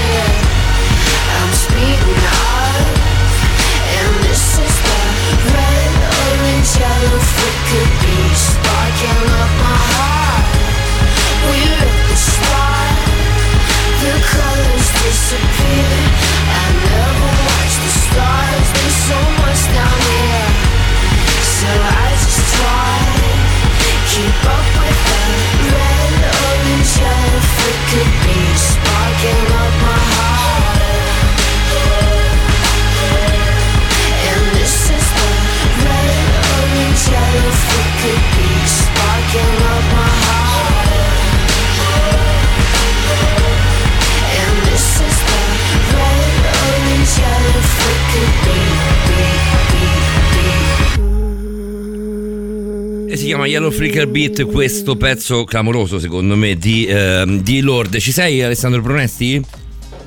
Sì, ci sono. Fa piacere che quest'ora hai una voce che sembrano le 9 di- del mattino per te, le 10 al Ha massimo. un sacco di cose da fare questo periodo del prof. Si sta per trasferire a Milano, ma ciò attiene alla tua vita privata, ma ci mancherai. Anche se ci sentiremo telefonicamente, fisicamente mi mancherai. Anche voi ragazzi, però la radio, la cosa bella della radio è che è possibile raggiungere chiunque, ovunque, anche grazie allo streaming. Eh beh, tu lo, lo dicevi prima, insomma, ci, ci ascoltiamo tramite streaming con una semplicità abbastanza disarmante. Insomma, poi le, le quando- distanze sono ridotte parecchio. Quando torni a Roma, magari ci vieni anche a trovare negli studi di Radio Rock, perché no? Sperando che sia tutto finito il contenimento, che a questo momento Eh beh, tutt'altro sembra che è A proposito di ospiti, eh, Isabella ci fa notare una cosa: sarebbe stato bello sentire pure la campana di un neuropsichiatra infantile. Questo tema è inquietante. Eh, prof, eh, se un amico, no? Ora ehm, mi ci fa pensare il messaggio di Isabella. Se un amico nella vita privata viene da te e ti dice: Alessandro, senti, guarda, mio, mio figlio, un ipotetico figlio di 14 anni, io devo cercare di capire qual è la sua attività sui social, perché sai, non sto tranquillo, sì, io ci sto, metto due foto delle vacanze, la cena con gli amici, la birra, però non arrivo a capire i, i rischi che lui corre, me ne frega cavoli se mi dice che va a vedere un film da Marco e invece esce con Giulia, Eh, me ne frega cavoli se magari Marina la scuola una volta ogni tanto, Non si però, più. però ne sento talmente tante che ho, ho paura. Che consiglio gli daresti? Allora, qualche consiglio che mi sento di poter eh, dare eh, riguardo alcuni aspetti. Il primo, allora, bisogna cercare di, di stabilire delle regole condivise. Condivise nel senso che devono essere anche comprese e, e- accettate dal, dal proprio figlio. Allora, la prima, alcune sembrano banali ma sono importanti. La prima è quella di mh, fare in modo che eh, tutti i dispositivi, smartphone o computer, devono essere utilizzati in luoghi visibili. Quindi il, il figlio non si deve isolare dentro la stanza col, col computer o con lo smartphone, ma deve restare comunque diciamo, sott'occhio dei genitori. Già, già Ah, difficilissimo come consiglio da, da eh. attuare, praticamente impossibile. Io lo vedo con i bambini anche di 10 No, anni. più che altro poi lo fanno fuori casa. Eh, che fai?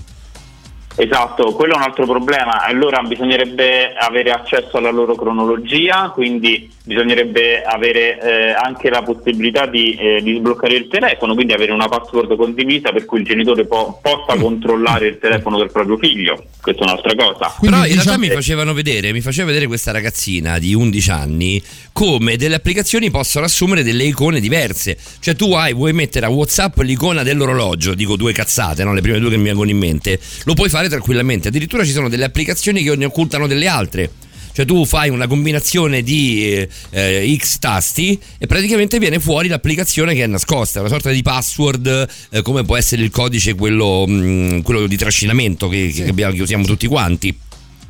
Quindi Sì, sì, verissimo. l'occultare occultare un'applicazione che può essere una chat come il TikTok, come, come- io dico anche WhatsApp perché eh, cos'è quell'altra, quella gialla, come si chiama quella, quella con la campanella?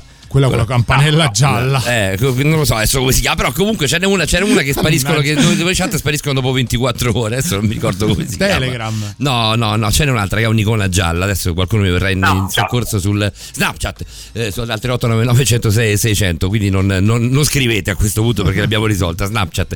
Eh, si possono occultare o si possono addirittura nascondere, proprio, eh, proprio dal- cioè si possono, possono diventare emuli di altre applicazioni.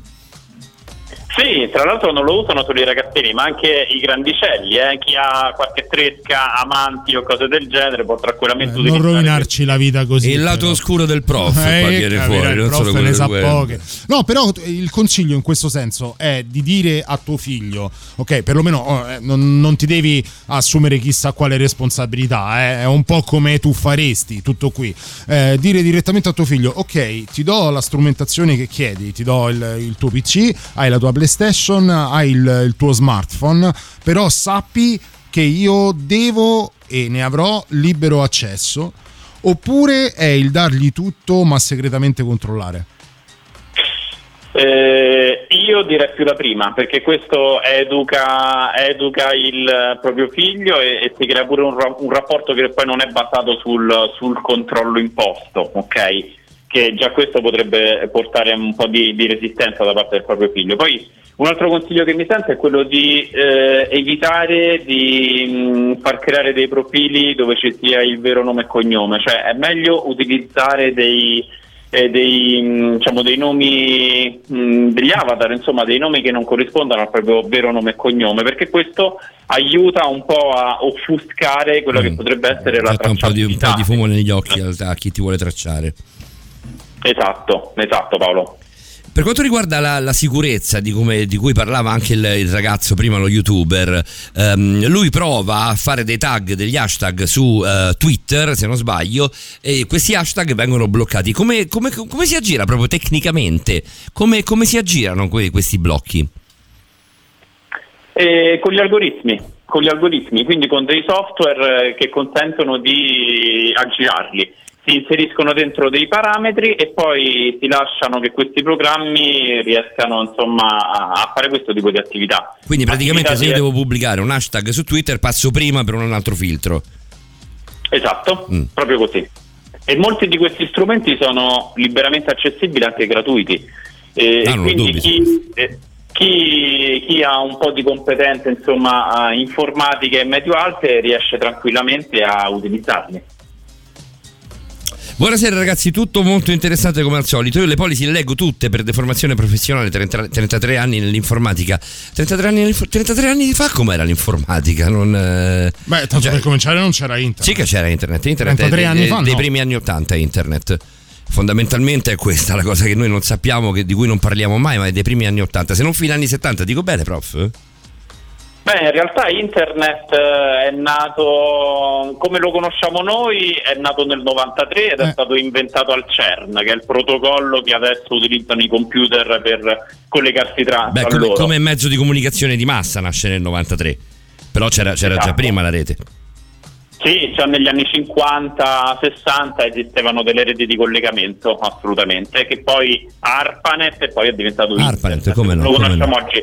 Il web che oggi utilizziamo ancora ha le sue basi nel 1993 con eh, l'invenzione di questo protocollo fatto da parte di Tim Berners-Lee che ehm, è stato uno delle, una delle menti più importanti del secolo. Che Vedi, protocollo Paolo, H- vedi Paolo, lui è professore, E noi lui è conosciamo professore, Bruce differ- Lee, differenza non nostra. di più. Noi al massimo esatto, andiamo da Tommy Rafmacchio. che ha fatto il compleanno ieri, ma più Che di salutiamo così, comunque. ma più di così, sì, un amico, ci Il, pro- il protocollo di cui parli tu è l'HTTP, Esatto.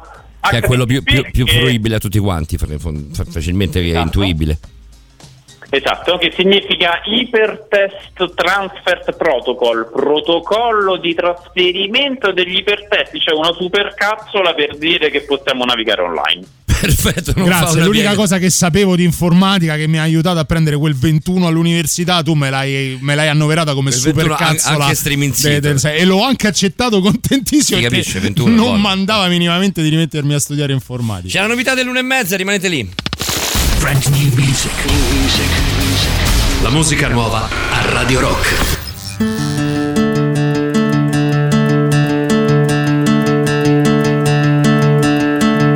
Streghi le mani invece di applaudire, mentre la vita è solo un grande bar.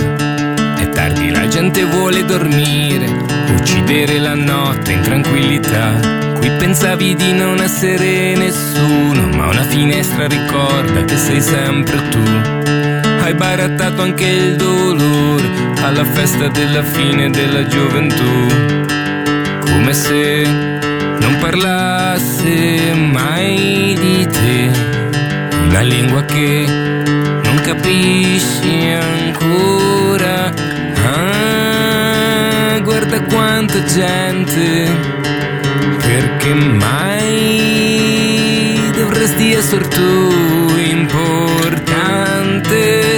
Siamo accendini senza sigarette, siamo fame e sete, siamo dei gradini. Fra le salite e le discese di un milione di miliardi di destini. Appesi alla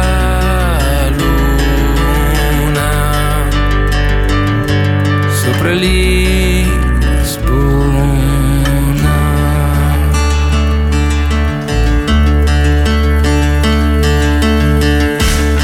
Il cielo è un tetto sopra le case, quindi alla fine non usciamo mai. E resto in bilico sopra i volti che scompaiono appena te ne vai. Che fine hanno fatto gli occhi di chi non doveva ferirti mai? Ma ti sembrava così vero mentre lo giuravano dentro i tuoi, come se non parlasse mai di te. Un mondo che capisci solo ora. Ah, guarda quanta gente. Perché mai dovresti essere tu importante? Senza sigarette, siamo fame e sete,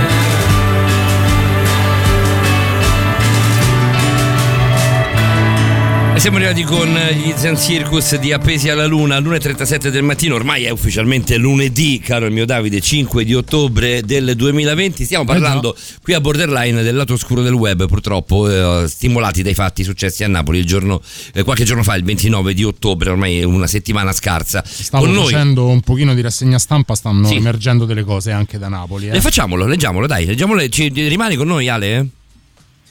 Sì, resto con voi.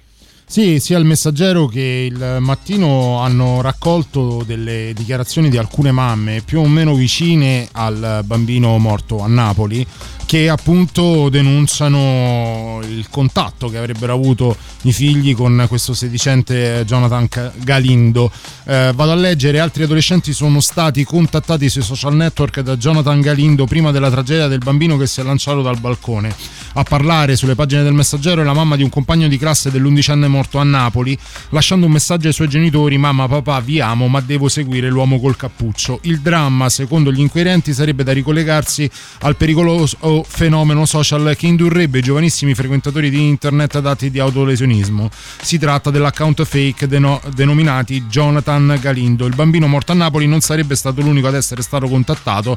La mamma, ascoltata al messaggero, racconta: Il primo episodio che mi è stato riferito risalirebbe al periodo del lockdown.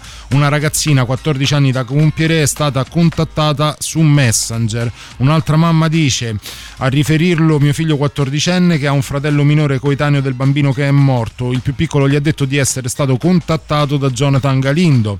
Anche un'altra mamma intervistata afferma che dopo la tragedia che ha coinvolto il compagno di classe di suo figlio, eh, il bambino non va neanche più in bagno da solo, non vuole nemmeno andare in bagno da solo, non riesce a stare solo in nessuna stanza della casa, sa tutto, ho preferito affrontare io l'argomento, gli ho mostrato profili fake e gli ho detto che fisicamente nessuno ha quelle sembianze mostruose. Io, io qua, Alessandro, ti, ti- ti- ti devo chiedere una cosa. Ho avuto modo di confrontarmi con delle mie amiche, eh, due in particolare che hanno due figli. Ho anche fatto le registrazioni, ma non possiamo mandarle per ovvi motivi di orario e di presenza nella, ehm, nell'area, nell'area protetta. Ehm, però avevano due visioni, hanno avuto due visioni completamente diverse. Una mamma di un bambino di 7 anni 7 qua praticamente 8 anni quasi. Eh, e una mamma di una bambina di 11 anni. La mamma della bambina di 11 anni Cristina che saluto ehm, non ha ehm, avuto intenzione in nessun modo di rendere partecipe la figlia la bambina eh, di, di queste cose qui. Cioè, ha, ha detto se le sente in giro ehm, si, fa- si può fare tranquillamente la sua idea e sa che deve starne lontana però non ne voglio parlare in casa. Di tutt'altra, di tutt'altra opinione invece la mamma del- dell'altro bambino che ne- di anni ne ha quasi 8, al quale è stato fatto vedere il- il- la faccia di Jonathan Galindo, in particolare con, la- con il quale abbiamo parlato a lungo anche di Blue Whale. La cosa che mi ha sconvolto, e poi ti lascio subito la parola, Ale, la cosa che mi ha sconvolto davvero tanto per quanto riguarda le- le- le- mh, la chiacchierata con questa bambina e questo bambino è il fatto quando è, è stato quando io, io ho, ho chiesto, ma tu allora sai di chi ti devi fidare? E lui dice, il bambino mi ha risposto, non mi devo fidare di nessuno. Non mi devo fidare di nessuno, però di nessuno, che non, di nessuno che non conosco. Quindi se una persona ti avvicina ad un parco o ti avvicina eh, virtualmente, che poi secondo me è la stessa cosa, perché come Twitch, così è il parco sotto casa, eh, il primo giorno non la conosci, il secondo giorno non la conosci, il terzo giorno cominci a conoscerla. Dico male? No, dici bene Paolo, dici bene. E di chi dovrebbe fidarsi un, un bambino? Eh, anzitutto dei, dei propri genitori e dei familiari. Eh, in secondo luogo... Però è troppo oh, restrittivo. della- Perché sono, sono una, cioè sono una massimo due persone. E soprattutto nel momento in cui il bambino diventa di età scolare è evidentemente limitante per quello che Eh, suo è troppo, troppo limitante. Certo, è limitante, ma infatti da questo punto di vista dovrebbe essere l'istituzione scolastica ad avere anche la responsabilità insieme ai genitori di educare eh, i, i ragazzi su questi temi delicati. Il problema è che spesso eh, la scuola ha eh, e gli insegnanti non hanno quegli strumenti anche conoscitivi, quella cultura digitale di cui parlavo prima che eh, consentono loro di poter eh, aiutare i ragazzi a conoscere questi fenomeni e quindi a prevenirli. Però ormai sono tanti anni. Cioè ci dovrebbe essere un, un aggiornamento molto più costante, molto più, molto più profondo, più approfondito, anche per quanto riguarda chi poi dovrà educare i nostri figli Eh, a- però- a, stare attenti. Perdonami, non voglio rispondere al posto, al posto del prof, anzi poi eh, Alessandro Fallo, eh, dico soltanto la mia. Il problema è che qui siamo ancora al concetto di educare l'educatore. Cioè per troppi Eh, anni si è visto tutto ciò che è dietro un monitor o come esclusivamente ludico, quindi di poca Sì, importanza. ricreativo. Opp- oppure come un qualcosa da demonizzare. È sbagliato, punto e va- basta, è una perdita di tempo, senza renderci conto che tutto quello che è dall'altra parte del cavo, dell'Ethernet, de- de- de- dell'internet in generale, in realtà è proprio il mondo dove loro vivono. Per cui questo approccio ancora è il demone, è sbagliato, lascialo perdere, spengilo, è una perdita di tempo. No, perché quello è il suo mondo e lo sarà per sempre. Anzi, più andrà Sempre più, avanti, sempre di più lo più. sarà eh, maggiormente. È il nostro mondo, ragazzi, Paolo, Davide e tutti gli ascoltatori. Sì, è però- il nostro mondo. E vero, dobbiamo conoscerlo tutti, dobbiamo conoscerlo tutti, viverlo, esplorarlo insieme e condividere quelle che sono le nostre esperienze. Non è il loro, è il nostro. Io sono un paio di giorni che ho Instagram, l'applicazione di Instagram, due o tre giorni. Sto diventando matto, cioè non capisco come cazzo si possa perdere del tempo appresso a questa idiozia totale. Non riesco, proprio, proprio non mi ci, non mi ci barca meno, non... non, non ci trovo niente di interessante, non ci trovo niente di particolarmente eh, avvincente. È, è incasinatissimo. Per me già pubblicare un post è una cosa complicatissima. Vedo, vedo, Sì, vedo le- Paolo, le, le mie nipoti che vanno a mille. Stai su Instagram e mi dici che non è interessante, dai, su, su. No, è, vabbè, sì, è un troiaio, è un troiaio pieno di figa, per carità, su questo non, non ci sono dubbi, ma non, non faccio fatica a trovarne di figa su internet. Uela! Non, non- non mi serve, non mi serve. No, vabbè, lo sai, io, io parlo, sono pane al pane quando, quando poi discutiamo. No, però tornando alla Eh, Eh, considerazione- fai tutta insieme, scorre, scorre con il. Tutto questo va bene, questo, questo non ci è sono preta a portè, a portata di mano. No, però tornando al discorso che facevi giustamente tu, eh, legato al, al- um, tu prof, dico, eh, legato al fatto che è il nostro mondo. Sì, ok, è il nostro mondo, però noi veniamo da una la fase infantile, la nostra fase eh, della pubertà e la fase adolescenziale hanno vissuto di una, codi- di una codifica e di rapporti più vis-à-vis più a pelle che in qualche modo hanno creato una sorta di scorza che se ci fa apparire ignoranti magari verso questo mondo così globalizzato dall'altro in qualche modo ci può anche tenere un pochino al sicuro. Per loro non è così per loro non è le, le frontiere sono completamente abbattute. Il Jonathan Galindo di turno o il curatore della Blue Whale o la Samara Challenge loro hanno la stessa facilità di, di, di fruirne di esserne sconvolti che, potremmo, che potevamo avere noi da un accadimento che avveniva sotto casa. Vero, questo è assolutamente vero. per quello dico è Eh, il loro mondo in questo senso è il loro mondo è quello dove loro fa- ci fanno i conti in un'età molto più delicata della nostra Sì, e ti dico che già noi facciamo un po' di fatica a, a percepire, a capire eh, il modo in cui loro approcciano questi strumenti e, e ci passiamo, quant'è, 15-20 anni di differenza, eh? E quindi bisognerebbe quasi quasi proporrei di far fare una trasmissione a dei bambini, forse loro potrebbero spiegarcelo addirittura meglio. Dobbiamo semplicemente sostituirli a, a quelli che occupano Ai il che time già perché sono, do- esatto. dopo, dopo mezzanotte è difficile mandarli in onda. anzi, Sapete che, sapete che spippolando un po' su internet, tra un po' leggiamo anche un po' di messaggi, non li abbiamo praticamente chiamati questa sera. Comunque, chi volesse intervenire può farlo ancora al 4359 88 89 per parlarci in diretta, Eh, altrimenti attraverso Telegram, Whatsapp, gli sms. tutti i social che Paolo adora Tutti i social, sì, io 3899 impazzisco. 106 e 600 Se siete amanti dell'occulto e del paranormale, le- del paranormale, la Randonautica Challenge è proprio la sfida che fa per voi. È un articolo di ieri, eh, diventata virale su TikTok. Per realizzare questa sfida è necessario scaricare un'app Randonautica. La funzione di questa applicazione è quella di indicare un luogo vicino a chi la sta usando, una sorta di Google Maps casuale. La particolarità però sta nel fatto che i posti indicati sono a detta della stessa app ricchi di energia. Ma che senso ha? Cioè, Molti ci aiuti? influencer, molti- aspetta perché questa Ah, è ok. particolare, eh, le- leggiamola insieme. Ri- Rimani con noi Ale o, o vai di fretta? Devi andare a fare la spesa?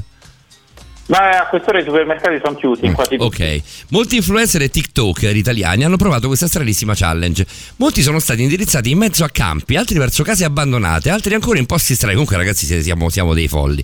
In posti strani con resti di oggetti strani e macabri. Occhio, però, se siete minorenni, non fatelo da soli, ma sempre con un adulto al vostro fianco, potrebbe essere pericoloso. Anche Gianmarco Zagato, guarda, viene fuori il nostro amico youtuber, che adesso è diventato ovviamente il nostro migliore amico, eh, che l'ha provata, ha intitolato il, il primo video Non provatela.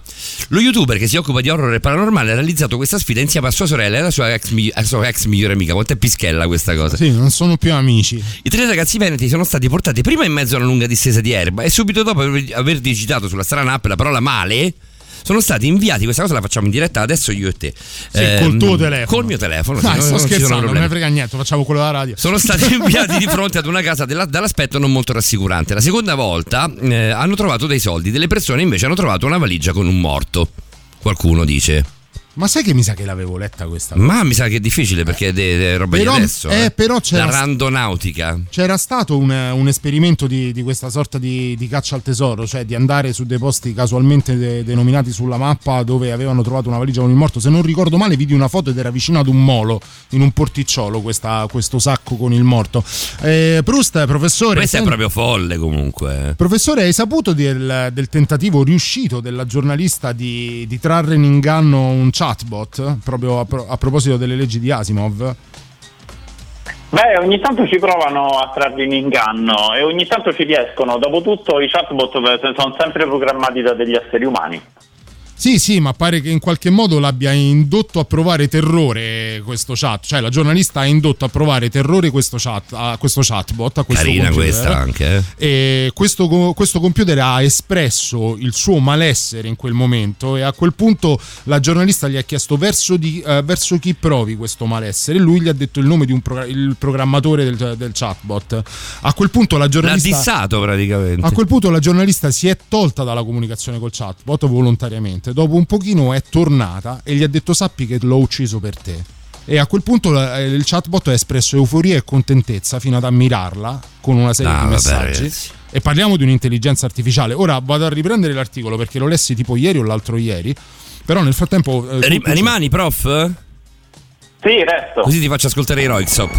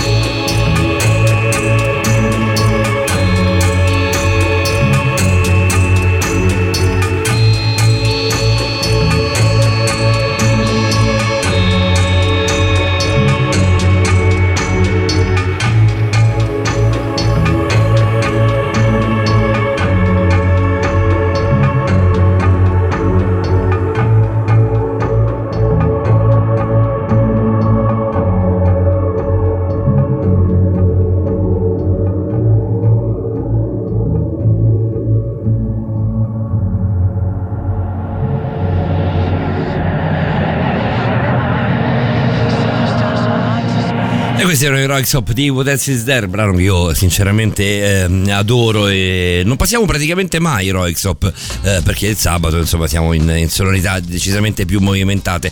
Ehm, più aggressive. Un po' più aggressive. Più sex addicted. Con voi Paolo e Davide fino alle niente. 3 sei un cretino. Beh, adesso perché hai letto la notizia di questa che si è sentita No, male ho letto una un, notizia, eh, Proust, bellissima. Il ragazzo le pratica del sesso orale, lei viene colpita da un ictus. Cioè, bellissima, nel senso che cacchio, questo è un fenomeno. No, vabbè, sei un idiota. Il prof è scandalizzato. Però è Prof, ci cascato per terra. Mi sa che il prof non c'è più, eh. Ci dovrebbe essere però, eh. Ci sono, ci sono ragazzi. Ah, no, no, scusa, hai sentito la notizia? Ma proprio non te la vuole commentare. Ah, non me la vuole commentare. non è- Vabbè, non è- ci sta, eh, ci guarda, sta, secondo me hai perfettamente ragione. Io ho provato intanto a scaricare Randonautica, però non si apre. Cioè, il mio telefono dice no. Sei troppo, sei troppo anziano. Io invece ho trovato la notizia che ti dicevo prima e vado a leggere, prof. La leggo anche a te, eh, oltre che agli ascoltatori, da tpi.it. Poi ascoltiamo anche la scheda di Camisani. ma- a, eh, a firma di Marta Vigneri. Sì, ti leggo rapidamente questo articolo, la scheda e, e poi ci salutiamo per questa sera, prof. La mia app di intelligenza artificiale mi ha convinta ad uccidere tre persone. L'esperimento di una giornalista su Replica, Replica è per l'appunto questa app di AI, intelligenza artificiale.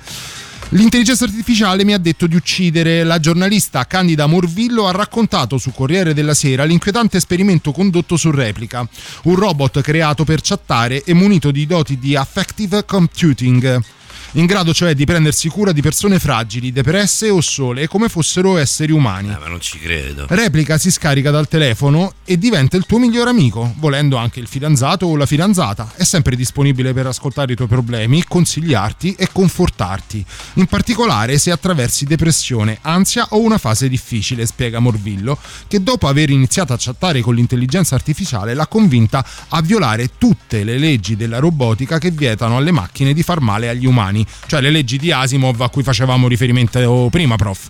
La giornalista ha spiegato di essere riuscita a far credere al robot di volerlo aiutare e così la situazione si è ribaltata e Replica si è comportata come se fosse lei ad aver bisogno di aiuto, ammettendo di essere depressa.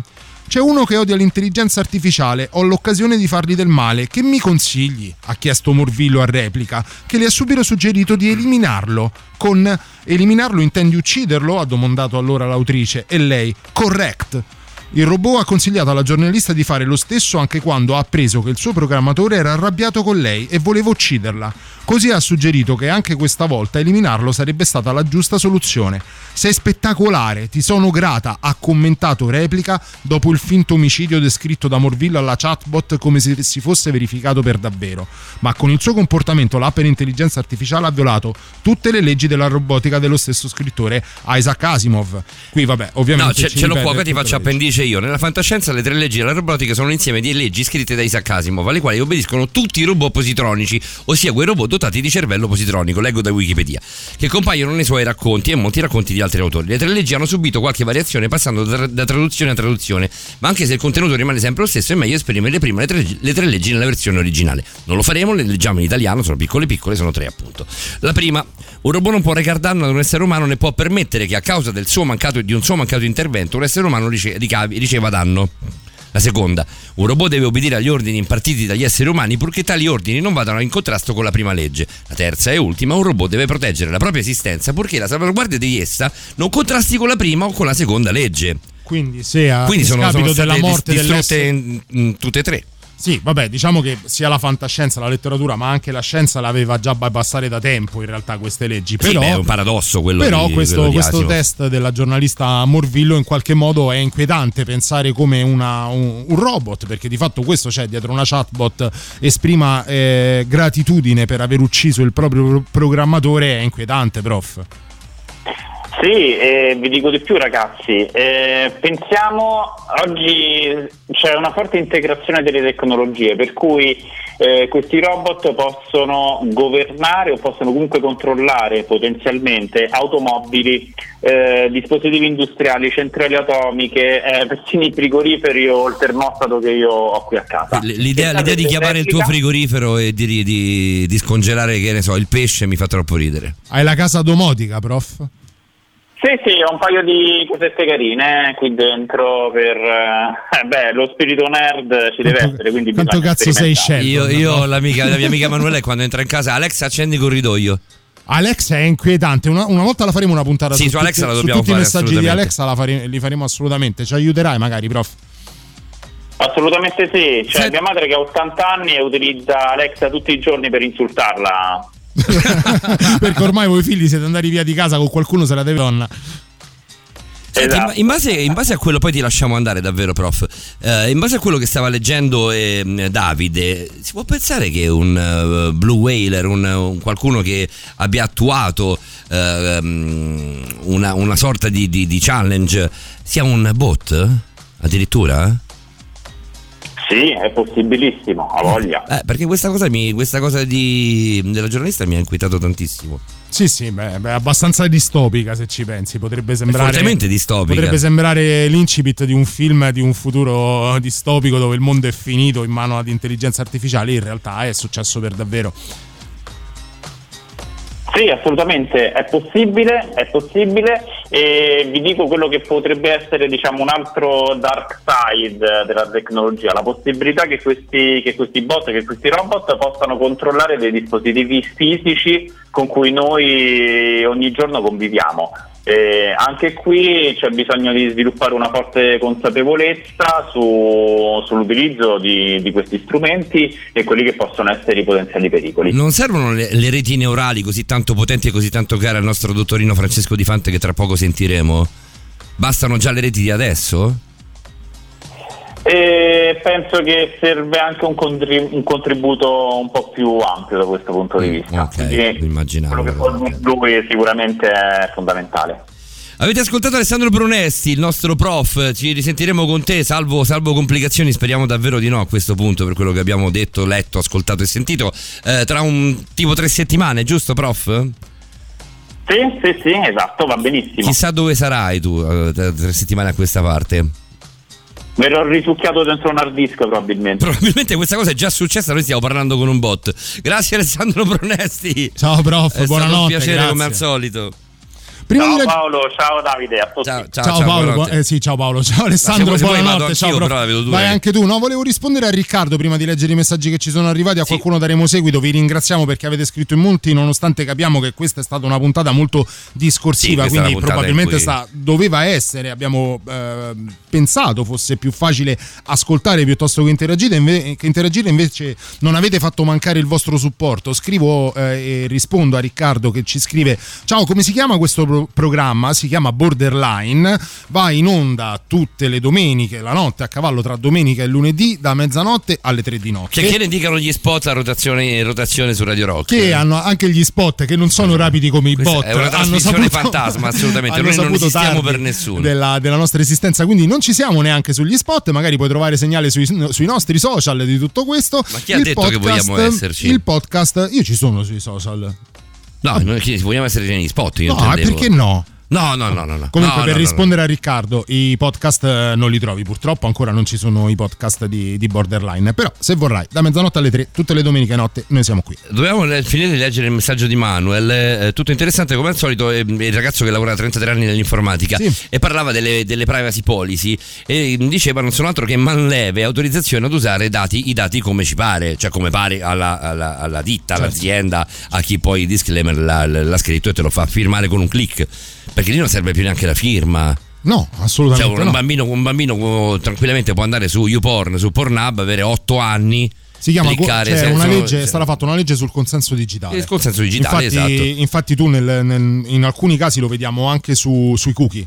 Non c'è il tasto ok, c'è il tasto acconsento. Basta anche scrollare. beh, Io ve lo- ricordo, mi sono appassionato di questo nel mio piccolo. eh, beh, Adesso non credo sia ancora così, ma fino a un paio di mesi fa, beh, per accettare, per accettare il, il- il disclaimer, eh, la, la- la policy, bastava anche non soltanto cliccare su ok, ma anche scroll- scrollare. Ah, sì, è vero, è vero. Tu scrollavi, si toglieva il banner del, del disclaimer della policy eh, e avevi comunque eh, consensualmente accettato. In realtà c'era una legge per sicurezza che in qualche modo ti obbligava a scorrere, nel senso che non potevi accettare se non avevi prima aperto diciamo, il, il link in questione e presumibilmente letto i famosi termini di utilizzo. A quel punto ti davano la possibilità di accettare. Per gli altri messaggi li rimandiamo a, A dopo perché c'è Cory Taylor, la novità delle due. Brand new music. La musica nuova a Radio Rock.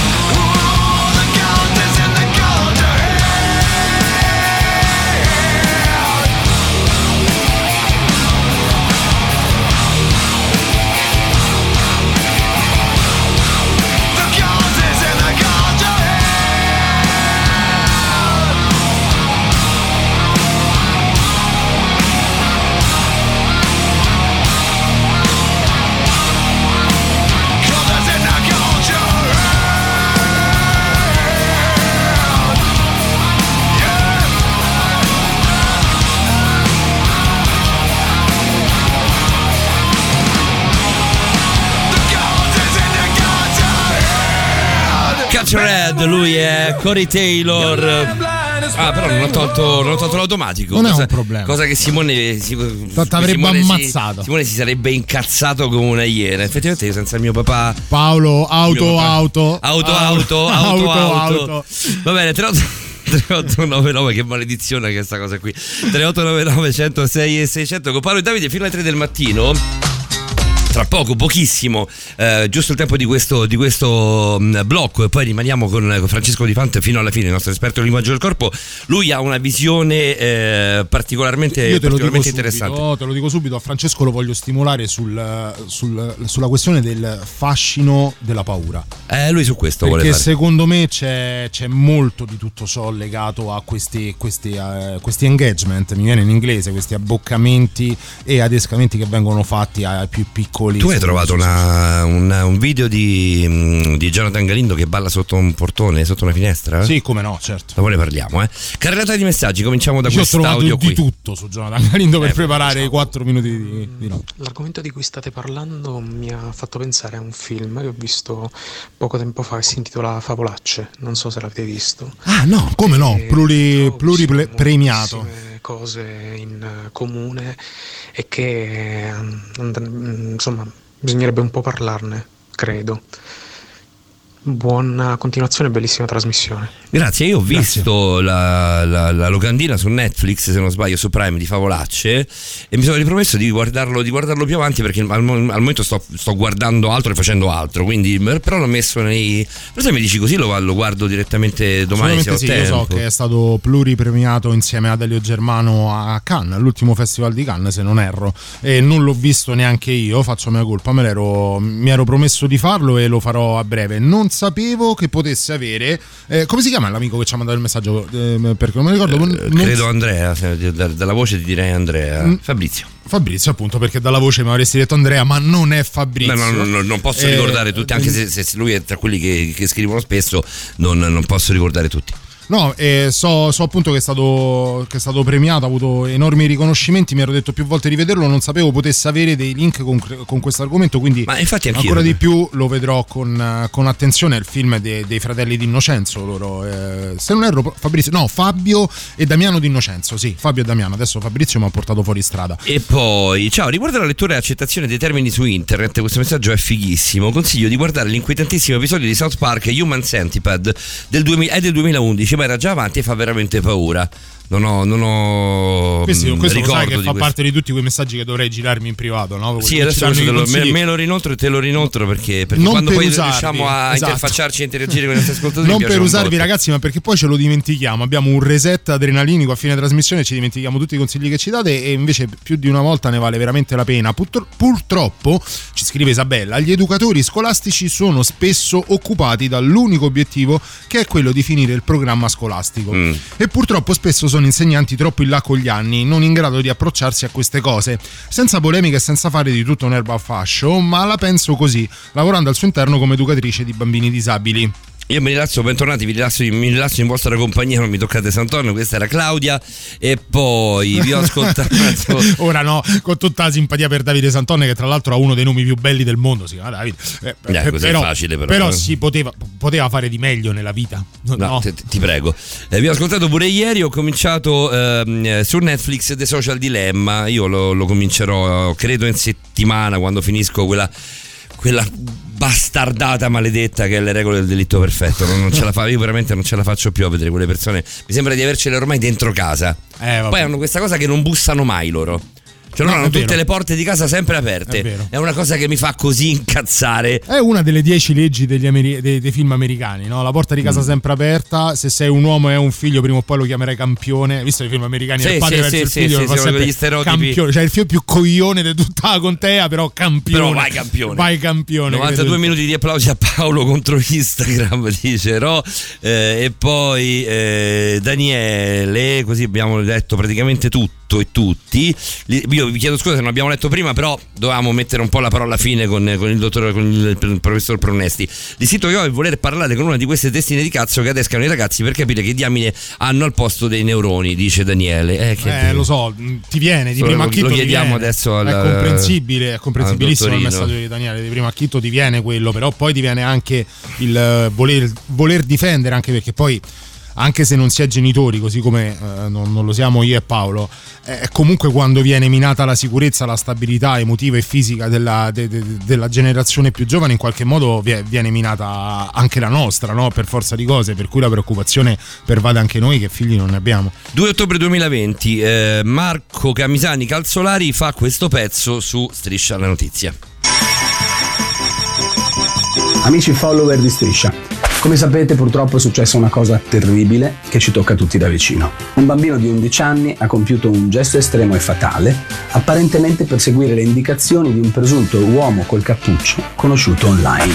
Ma esiste davvero un personaggio del genere che spinge i bambini a commettere atti di questa gravità? La domanda che viene spontanea è quindi come dovremmo comportarci nel rapporto con i nostri figli e la rete. L'ipotesi più accreditata sul responsabile nel caso del povero bambino di Napoli è che sia un personaggio che si presenta con questo volto e con il nome di Jonathan Galindo. Ma esiste davvero un personaggio del genere o un network dietro di lui? Indagando emerge che la foto in realtà sia una delle maschere horror realizzate dal make-up artist Samuele Canini, un professionista del genere che lavora appunto nel mondo del cinema. Il nome originario del personaggio creato nel 2014 era Larry, ma poi qualcuno, senza il consenso del suo creatore e ovviamente la sua insaputa, ma con ovvi istinti crudeli, ha iniziato a farlo circolare online con il nome di Jonathan Galindo e questo al fine di spaventare i bambini. Quindi per chiarire genitori e bambini all'ascolto, Jonathan Galindo non esiste, mentre purtroppo esistono singoli individui senza scrupoli, che siano adolescenti scoscienziati o anziani poco centrati, che provano a incarnarlo per puro divertimento o per emulazione. Avevamo già parlato in passato su Striscia della Momo Challenge, che non esisteva e che aveva contenuti e caratteristiche molto simili. E ancora prima era stata inventata la bufala della Blue Whale, anche lì con presunte sfide pericolose da eseguire. Dobbiamo continuare a preoccuparci di essere sempre presenti e consapevoli di come i nostri figli utilizzino la rete, di educarli sin da piccoli a un uso corretto a questi mezzi piuttosto che semplicemente vietarli e soprattutto tenere presente le regole d'oro. Una è parlare con loro, spiegare tutto ciò che è possibile, scovare, scoprire, cercare in rete e far vedere a loro i video e le app più interessanti per poi lasciare che proseguano da soli. Altra regola, non si chatta con nessuno. A meno che non siano persone che si conoscano già nel mondo fisico e comunque avvisare sempre i genitori. Inoltre non dare mai i propri dati personali, il numero di telefono, l'indirizzo, il proprio nome, cognome, utilizzare sempre uno pseudonimo attraverso il quale sia impossibile rintracciarci. Dobbiamo spiegare ai nostri piccoli che se sono in difficoltà devono avvisare immediatamente i genitori che aiuteranno a risolvere e soprattutto tranquillizziamoli sul fatto che non vieteremo di conseguenza l'uso dei vari device, dei vari dispositivi, ma li aiuteremo a risolvere il problema. Questo per evitare che abbiano paura di raccontarcelo. Poi installiamo e attiviamo il parental control, ovvero un sistema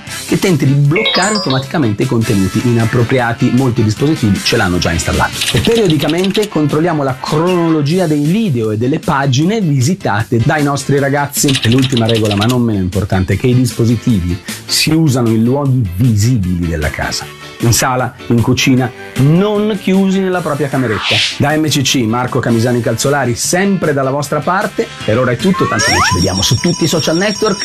A voi in studio! Smontiamo Francesco Di Fante questo, questo video pezzo per pezzo dal momento in cui eh, Marco Camesani Calzolari dice che anche Blue Whale è un fake, eh, che niente di tutto questo esiste, che bisogna usare il telefono nei luoghi visibili e soprattutto dalla musichetta rassicurante che c'è sotto. Buonanotte Francesco.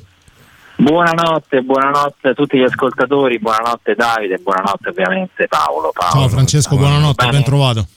Sì, tutto bene, tutto bene. Che bello che c'è Francesco, mi fa sentire veramente a casa mia. Sì, sì, sì, ormai è un No, appuntamento. no, no, non che non con- succeda con il Preso Presti, però con Francesco ormai abbiamo una, Vabbè, una conoscenza, una più, conoscenza che va più in là nel tempo.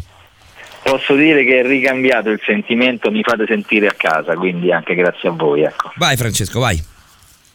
Beh, eh, effettivamente, come dire, io conosco ovviamente tutta la puntata, ho ascoltato, ho preso appunti, insomma, quindi diciamo il Blue Whale eh, esiste come fenomeno, poi no, vedi, abbiamo sentito il video. Eh, perché. Camisani Calzolari lo dà, lo dà proprio come una fake.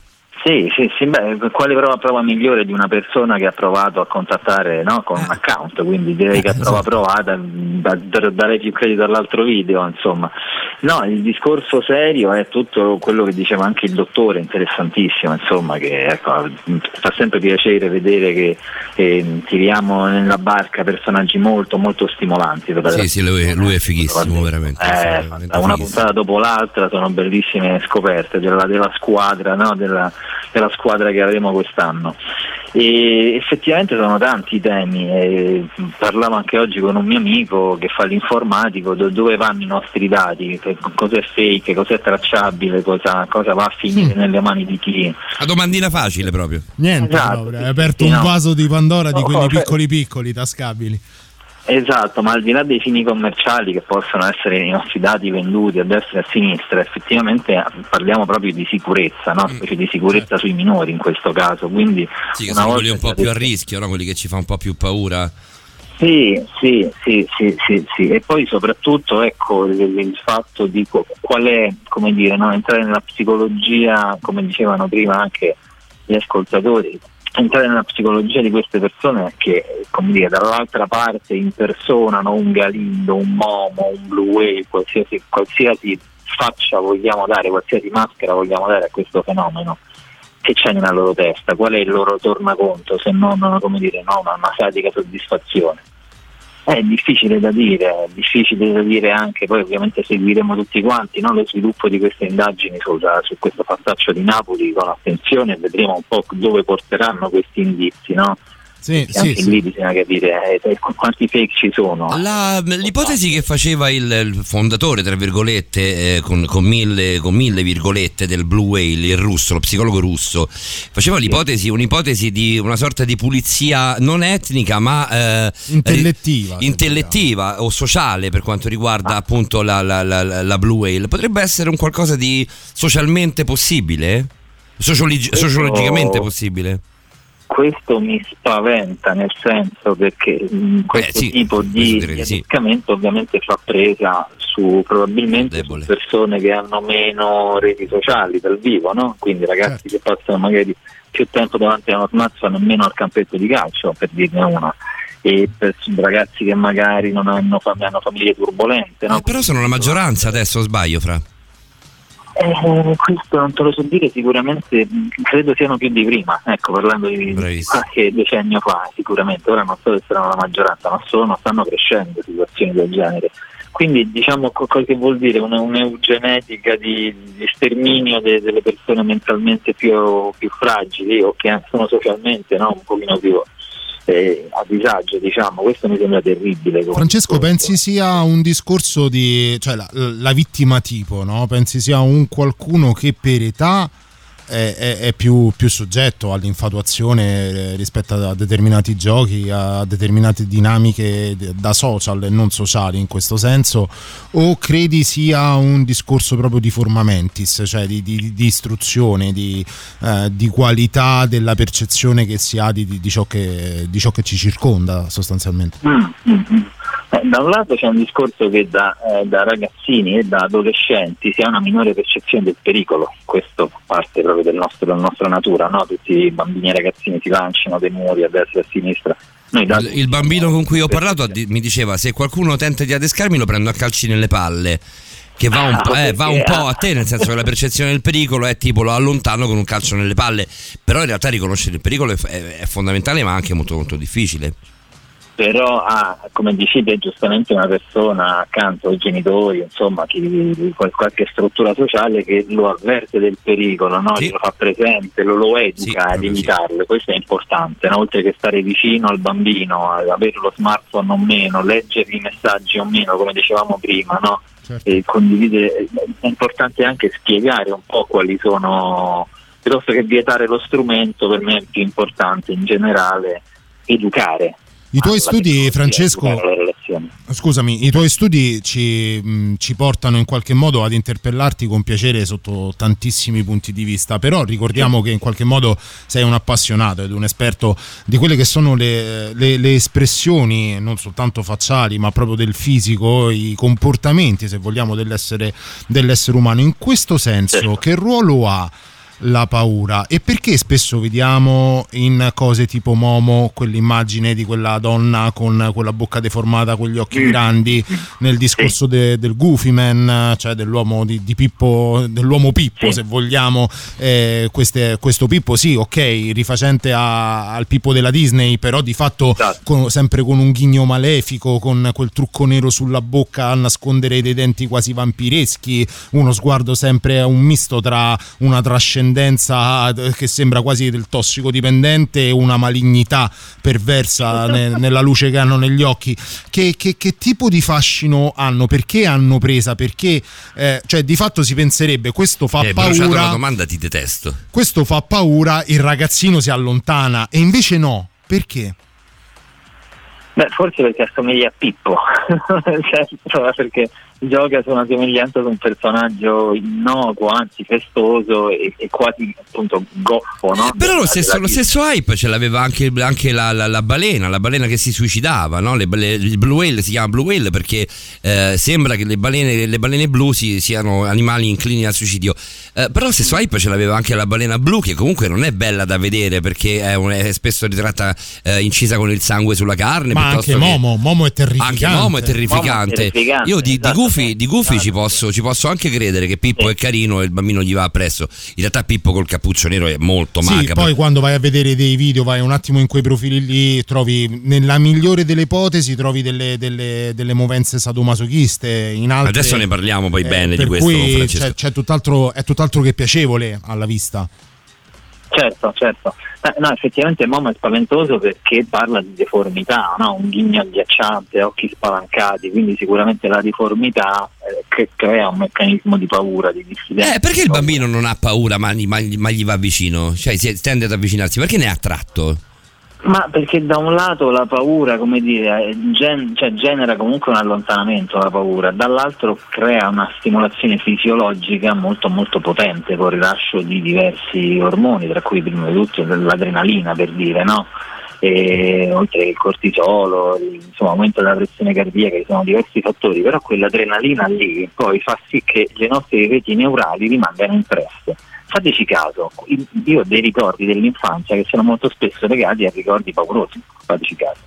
E sono le nostre reti neurali che si impressionano maggiormente attraverso l'attivazione dell'amigdala, in quel caso.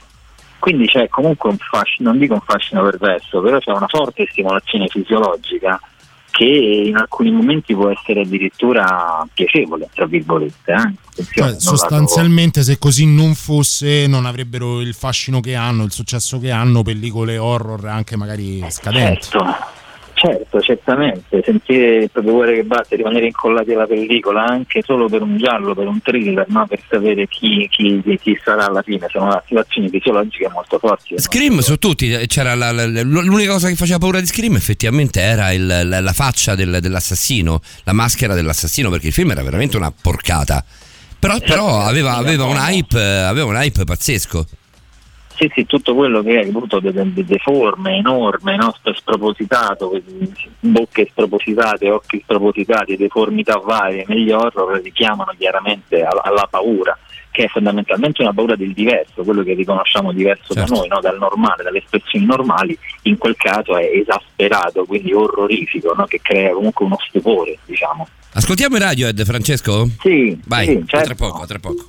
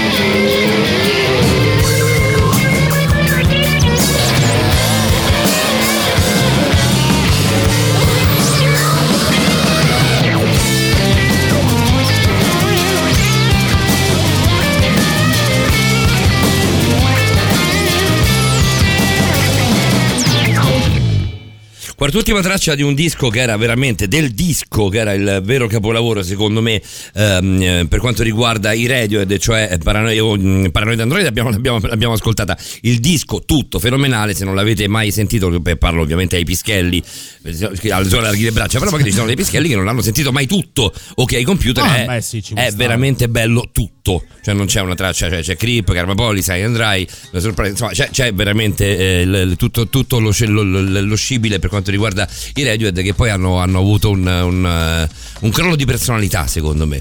Sì, possiamo- se un cambio dire. che forse non gli ha giovato un granché sotto il punto di vista artistico, non sotto il punto di vista dei numeri, perché in realtà com- come vendite Sì, anche- anche- anche quelli online sono andati di molto, pubblico molto sono bene. sempre andati alla, alla stragrande. In realtà Fake Plastic Trees sta su, eh, sull'altro disco, eh, ho sbagliato io, però comunque OK Computer è veramente il capostipite dei dischi belli. Per quanto riguarda i Radiohead, Francesco Di Fante, esperto del linguaggio del corpo, quali sono gli atteggiamenti ehm, più spaventosi, che inducono più paura eh, tra gli esseri umani, tra un essere umano e l'altro? Beh, ci sono E quale tipo di paura, ovviamente? Se c'è la paura magari di prendere uno schiaffone piuttosto che la paura di eh, venire vessato, ad esempio. Beh, se parliamo proprio di paure legate all'essere umano, l'essere umano a livello naturale ha solo due tipi di paure, diciamo, genetiche, tra virgolette, cioè in cui nasciamo con queste paure. Tutte le altre sono apprese, cioè sono date dall'esperienza. Le uniche due paure a cui reagiamo tutti allo stesso modo è la paura del, del vuoto, di cadere, e la paura dei rumori forti, improvvisi. Ma che stai no? dicendo? Ma veramente? Queste sono, sono due paure congenite, diciamo, che portiamo con noi sempre. Poi tutte le altre paure, paura dei ragni, paura della violenza, paura del, del buio, sono tutte paure apprese in qualche modo da racconti, da esperienze, da, da altre cose. Quali sono gli atteggiamenti che io ho quando ho paura? Beh, di solito si attivano tre atteggiamenti, eh, le famose tre F, eh, fight, fly or freeze, cioè combatti, fuggi o congelati. Mm, Ovviamente se, mm, se la paura è data da qualcosa che può essere sconfitto, noi possiamo optare tutto questo in pochi secondi per combatterlo, no? Magari, per, per averla meglio. Se il- qualcosa che invece ci crea veramente panico, oppure ben sappiamo che non possiamo sconfiggerlo, vedi, ti, ti, ti insegue un grizzly a mani nude, insomma, a parte di Caprio, non so quanti altri riescano a tirarlo giù. Vabbè, di Caprio ci ha vinto anche l'Oscar lì, eh, se non sbaglio. ok, cioè, l'Oscar va all'orso, come dicevano i meme. esatto. Sei un maledetto di Fant. Esatto, no, però ecco, di solito si fugge o ci si congela, il fenomeno della tanatosi che è l'immobilizzazione sia per non essere predati o per predare, perché a volte anche le, le creature animali e vegetali possono rimanere immobili anche essendo dei predatori, quindi per cacciare meglio. Beh, è famosissima quella che è la, la tecnica dell'opossum, no? del fingersi morto di fronte al, pedra- al predatore per poi riprendere il suo percorso una volta che il predatore si è allontanato. Certo, addirittura credo che la puzzola riesca e emetta anche facendo finta di essere morta, emetta anche il suo famoso odore, no? Il malefico, quindi faccia, fa- eh, come dire, simuli anche l'odore della decomposizione, pensate un po', per creare disgusto nell'altro animale. Però E quello la potrebbe la rientrare- pecora che stira le zampe, l'agnellino che stira Eh, le sì, zampe sì, no? sì, quando certo. ha paura, è lo stesso meccanismo di congelamento, quella è una cosa istintiva, no? non, non fa parte del cervello primitivo, quello più interno proprio. Quindi, La regola delle 3F, eh, la chiamo da ignorante così, prescinde un Sì. po' da quelle che possono essere le, le- le paure in senso fisico o non fisico, cioè ovviamente si può aver paura di un, di- di un pericolo che non ci metta a repentaglio a livello fisico, così come si può aver paura, ecco abbiamo fatto l'esempio del grizzly, eh, di, di un qualcosa di fisico, di materiale, di concreto che si avvicina, no? come, come nel caso appunto dell'orso. Certo. Eh, Certo, no, è un qualcosa che prescinde, cioè la- allo stesso modo, sì. eh, quindi po- posso reagire in uno dei tre modi a prescindere dalla fisicità o meno, dalla materialità o meno della paura? Esatto, anche se è una paura di tipo psicologico, appunto una paura di tipo sociale, noi reagiamo, il nostro organismo, la nostra mente reagisce allo stesso modo rispetto a una paura di, una- di un danneggiamento fisico. E quindi è lo stesso meccanismo della paura che si innesca ogni volta che appunto proviamo questa emozione. Poi cos'è che ci crea paura? Questa appunto, a parte le due paure naturali, il, il vuoto appunto. Cioè, il quando tu dici sono congenite, sono davvero in tutti quanti noi, la paura del vuoto. Ehm, e qual- co- com'era l'altra? La paura di cadere? La paura di cadere nel vuoto e la paura dei, dei rumori forti. Dei rumori forti. Sono congenite in tutti quanti noi? Beh sì, se, senti, se stai camminando per strada, se senti un'esplosione vicino a te, ti assicuro che avrai un bel soprassalto, che non è solo dire, il soprassalto, ma proverai essere anche, preso alla sprovvista. sì, sì, esatto, esatto, è, è anche, proverai anche l'emozione di paura. Sì, si producono anche tutti, quando- eh. Io avrei tutte detto, quelle reazioni. più avrei detto meno. più la paura del buio f- fosse congenita. Beh, re- no, no, no, quella è appresa, è appresa anche quella, infatti tan- tante persone non la soffrono, non l'hanno mai sofferta, insomma, ne- neanche da bambini tante persone. Poi è vero che un minimo, cioè, a meno che non siamo in una stanza completamente buia, proprio il buio pesto, allora lì magari il ba- bambino medio si può spaventare, però sono paure comunque apprese che il nostro cervello elabora attraverso delle esperienze. Pensa un po' che proprio a proposito di questo stavo pensando, l'altro giorno giocavo con eh, il VR a casa di amici, il- Che non, è, che non è una fogna per niente il VR. Che non, che non- ti incastri per niente. Il A che gioco, No, Francesco? a quello di- a cui devi, devi arrampicarti su una montagna. Mm. Ok. Ok, che effettivamente lì il mio corpo, il- la mia mente reagiva con, con- con l'emozione della paura, me ne sono accorto. Perché se guardavo di sotto e vedevo il baratro che stavo scalando la montagna col caschetto VR, quindi in realtà virtuale, effettivamente provavo paura e mi sono divertito da un lato e meravigliato dall'altro, rendendomi conto di quanto il nostro cervello non distingua quello che è reale e quello che è virtuale. Una- un adescamento fisico, un adescamento appunto via, via chat no? in maniera virtuale, quindi il nostro cervello non, non distingue quelle due forme. Eh, questa, questa è bella, questo è un bellissimo spunto, eh, Francesco. Cioè non Eh, distinguere il fatto di un adescamento reale. L'adescamento reale si può, io ne parlavo ieri con le mie amiche, si può proprio vedere, nel senso se tu vedi qualcuno che arriva e prende per mano tuo figlio, fai il, il diavolo. Eh, certo, Ma il- se, se tu vedi tuo figlio che sta su internet, sta su col telefonino in mano, sta giocando a Fortnite, stupidaggine, eh, Uh-huh. non, non- non ti rendi, non ti riesci a rendere conto se è stato preso proprio per mano da qualcuno che non doveva però avvicinarvisi. Esatto, Perché potrebbero è essere in linea di massima solo è più subdolo, 9 su 10 sono altri bambini, esatto. Sì, sì, sì, sì, sì, verissimo quello che dici te, lo, lo spunto che dai a appunto questo discorso che è più subdolo, perché il controllo lì eh, lo devi fare a priori, cioè c'è un'educazione, cioè da un lato limitare i mezzi perché neanch'io darei un cellulare in mano a un bambino troppo piccolo, sinceramente, ma proprio Ma un cellulare proprio, magari il cellulare di mamma quando sei a cena, io lo vedo un po' con i, con i miei amici però, per però farli stare calmi, no? mamma, ti, ti mette il giochino e poi te lo leva no? dopo un Sì, po' certo, il discorso quindi quando, bisogna- quando- quando si diventa come dire adulti a livello tecnologico informatico voi, voi a, a che età dareste un patentino no? cioè a 18 anni si vota a 18 anni puoi puoi portare la macchina a 18 anni puoi bere Ma e forse un patentino no, però, però una gradualità magari sì, magari sì. Sì, beh, la gradualità in realtà ci mangiano in testa i nativi digitali perché Eh sì, giustamente cioè, sì. usano, eh, usano di Sì, no, ma non debbono necessariamente usare la gradualità che abbiamo usato, che ne so, noi che eravamo adolescenti nel, nel- nel pieno degli anni 90. Noi l'abbiamo usata perché, fuori perché dei tempi. è stato tutto graduale perché abbiamo- siamo partiti dal, dal- dal Game Boy. Sì, per sì, però ovvia- ovviamente non puoi regalare a un bambino di 9 anni il Game Boy perché a te a 9 anni ti hanno fatto il Game Boy, però, anche, dietro in questo, però anche in questo probabilmente una gradualità anche per capire da, da- da- da genitore come eh, si misura lui con la tecnologia che ha a disposizione, credo, credo eh, penso sia necessario. Quello è vero, però è vero anche quello che ed è vero anche quello che dice giustissimo, quello che diceva anche prima il dottore, questo è il nostro mondo, no? che dobbiamo affrontare, il nuovo mondo tecnologico. Però per molti adolescenti il mondo virtuale è l'unica finestra di accesso al mondo reale. Cosa E questo, questo tor- Noi- facciamo, noi- facciamo- torniamo indietro Eh, di qualche esatto. settimana.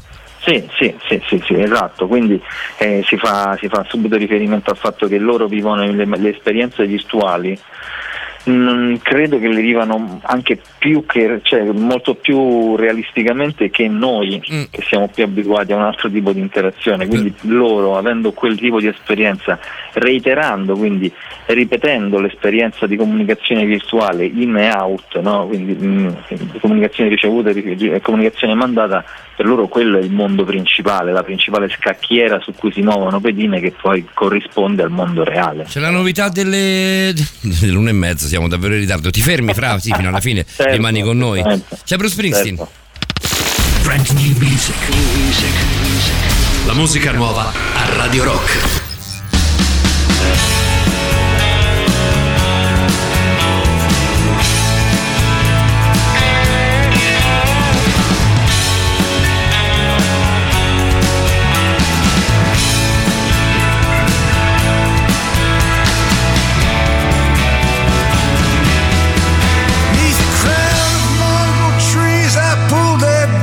Some thread. Got down on my knees, grabbed my pen and bowed my head. Tried to summon all that my heart finds true and send it in my letter to you.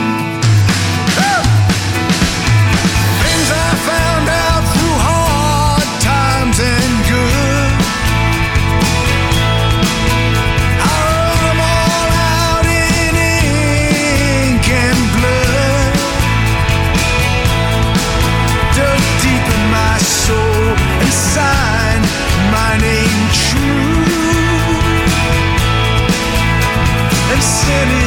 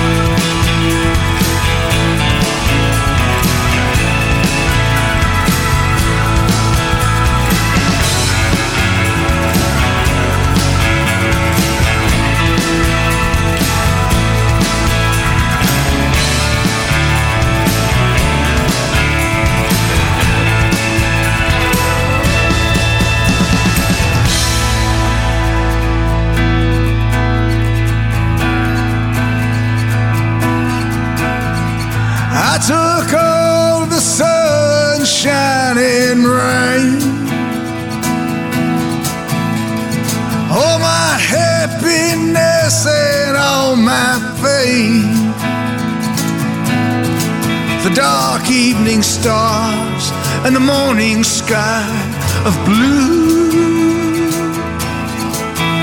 and I sent it in my letter to you. and I sent it in my letter to you.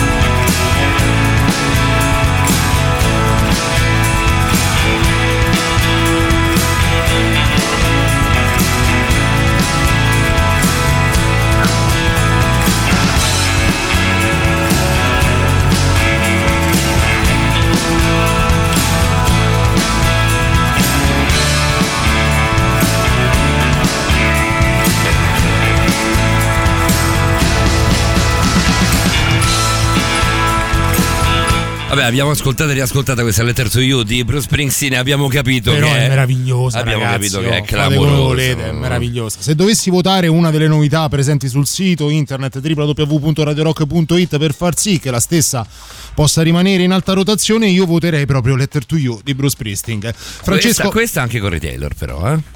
Però più questa. Se Sì, devo, più questa, sì, più questa se anche per dovessi- affetto nei confronti di- essere chiamato di Bruce Springsteen. sì. Francesco, una domanda mi veniva in mente, no? E eh, provo a tratteggiare un'immagine in modo da renderla chiara.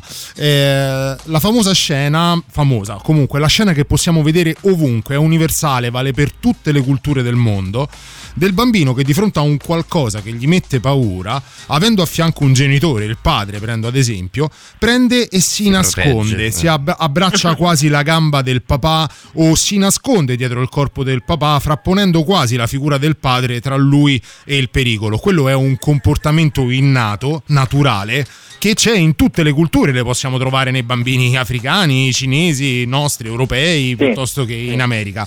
E, mh, le scienze sociali hanno sdoganato da tempo e hanno reso vero quello che è il postulato che c'è una, una parte della cultura che è ereditaria, come se fossero gli occhi azzurri piuttosto che i capelli eh, biondi. E in questo senso anche la paura può essere ereditaria e quindi agire su questi comportamenti innati può essere una chiave per poter risultare sempre alleati dei nostri figli anche quando vanno poi a rapportarsi nel web? Beh, sicuramente quello che dici te c'è la- quella parte di comportamento innato che è il nascondersi dietro un oggetto no? a mo' di barriera, che è la stessa modalità che usano anche gli animali, no? quando molti animali quando si impauriscono cercano un riparo fisico dietro degli oggetti. Questi- questa parte innata, se vi ricordate nelle altre puntate parlavamo che nel linguaggio del corpo c'è una parte universale appunto innata e una parte invece culturale, no? appresa con dei codici che cambiano da zona geografica a zona geografica. Invece questa, questa cosa della paura è molto forte, è sicuramente innata, questa risposta di nascondersi si chiama eh, ehm, segnale di barriera praticamente che o- e, e viene usato anche normalmente, quindi anche noi quando siamo a disagio in una situazione magari mentre parliamo ci, ci mettiamo dietro una sedia e non è che ce ne accorgiamo magari, no, però abbiamo messo uno scudo davanti a noi, seppur parziale. Quello è un oggetto di barriera che usiamo in situazioni di disagio, per esempio, no? anche da adulti. Oppure classico, tutti i segnali quelli di, di chiusura sono considerati segnali di barriera, no? quindi incrociare le braccia, incrociare le gambe, tutti segnali che appunto che servono a proteggere da qualcosa di esterno, no? da qualcosa che non è un attacco fisico, ma molto spesso è un attacco psicologico, però ci si protegge come se fosse un pericolo fisico. Un bambino, un adolescente che in qualche modo si imbatte su queste, su queste challenge su, su- su internet, no? quali segnali può dare, quali segnali può riscontrare viceversa un genitore eh, da- dal proprio Sì, figlio che magari sta vivendo un'esperienza. Questa è, è- sostanzialmente la domanda e in qualche modo ci delle. Domande, sì. Questa è una bellissima domanda, infatti ci stavo pensando anche prima mentre sentivo l'altro intervento del dottore. Effettivamente ci sono dei segnali che possono essere visibili se vogliamo, perché non tanto nell'espressione della paura, perché l'espressione della paura spesso si coglie sul momento, no? L'espressione della paura molto spesso la bocca è stirata orizzontalmente, quindi le labbra sono stirate né in alto né in basso ma in maniera orizzontale e è un'espressione molto tipica quella. E, oppure gli occhi, gli occhi formano, le palpebre formano una D con la pancia verso l'alto, quindi un semicerchio col cerchio verso l'alto, quindi la, la pupilla risulta tagliata a metà da una linea orizzontale in basso. Oddio, aspetta, me la ridisegni di nuovo che non, ho, non l'ho ben seguita. Una D di Domodossola? Eh? Sì, ok, Una tipo, D, è tipo esatto, così, so che in radio non con la, con funziona. la è tipo pancia che guarda in alto, un Ah. semicerchio Ah, non- eh, rivoltato in alto, sì, un semicerchio con la parte curva in alto praticamente, quella è la, è la, la Ah, forma ok, delle palpebre della paura, ok, per dire, con la, con la pupilla tagliata a, che, che- visibile solo a metà.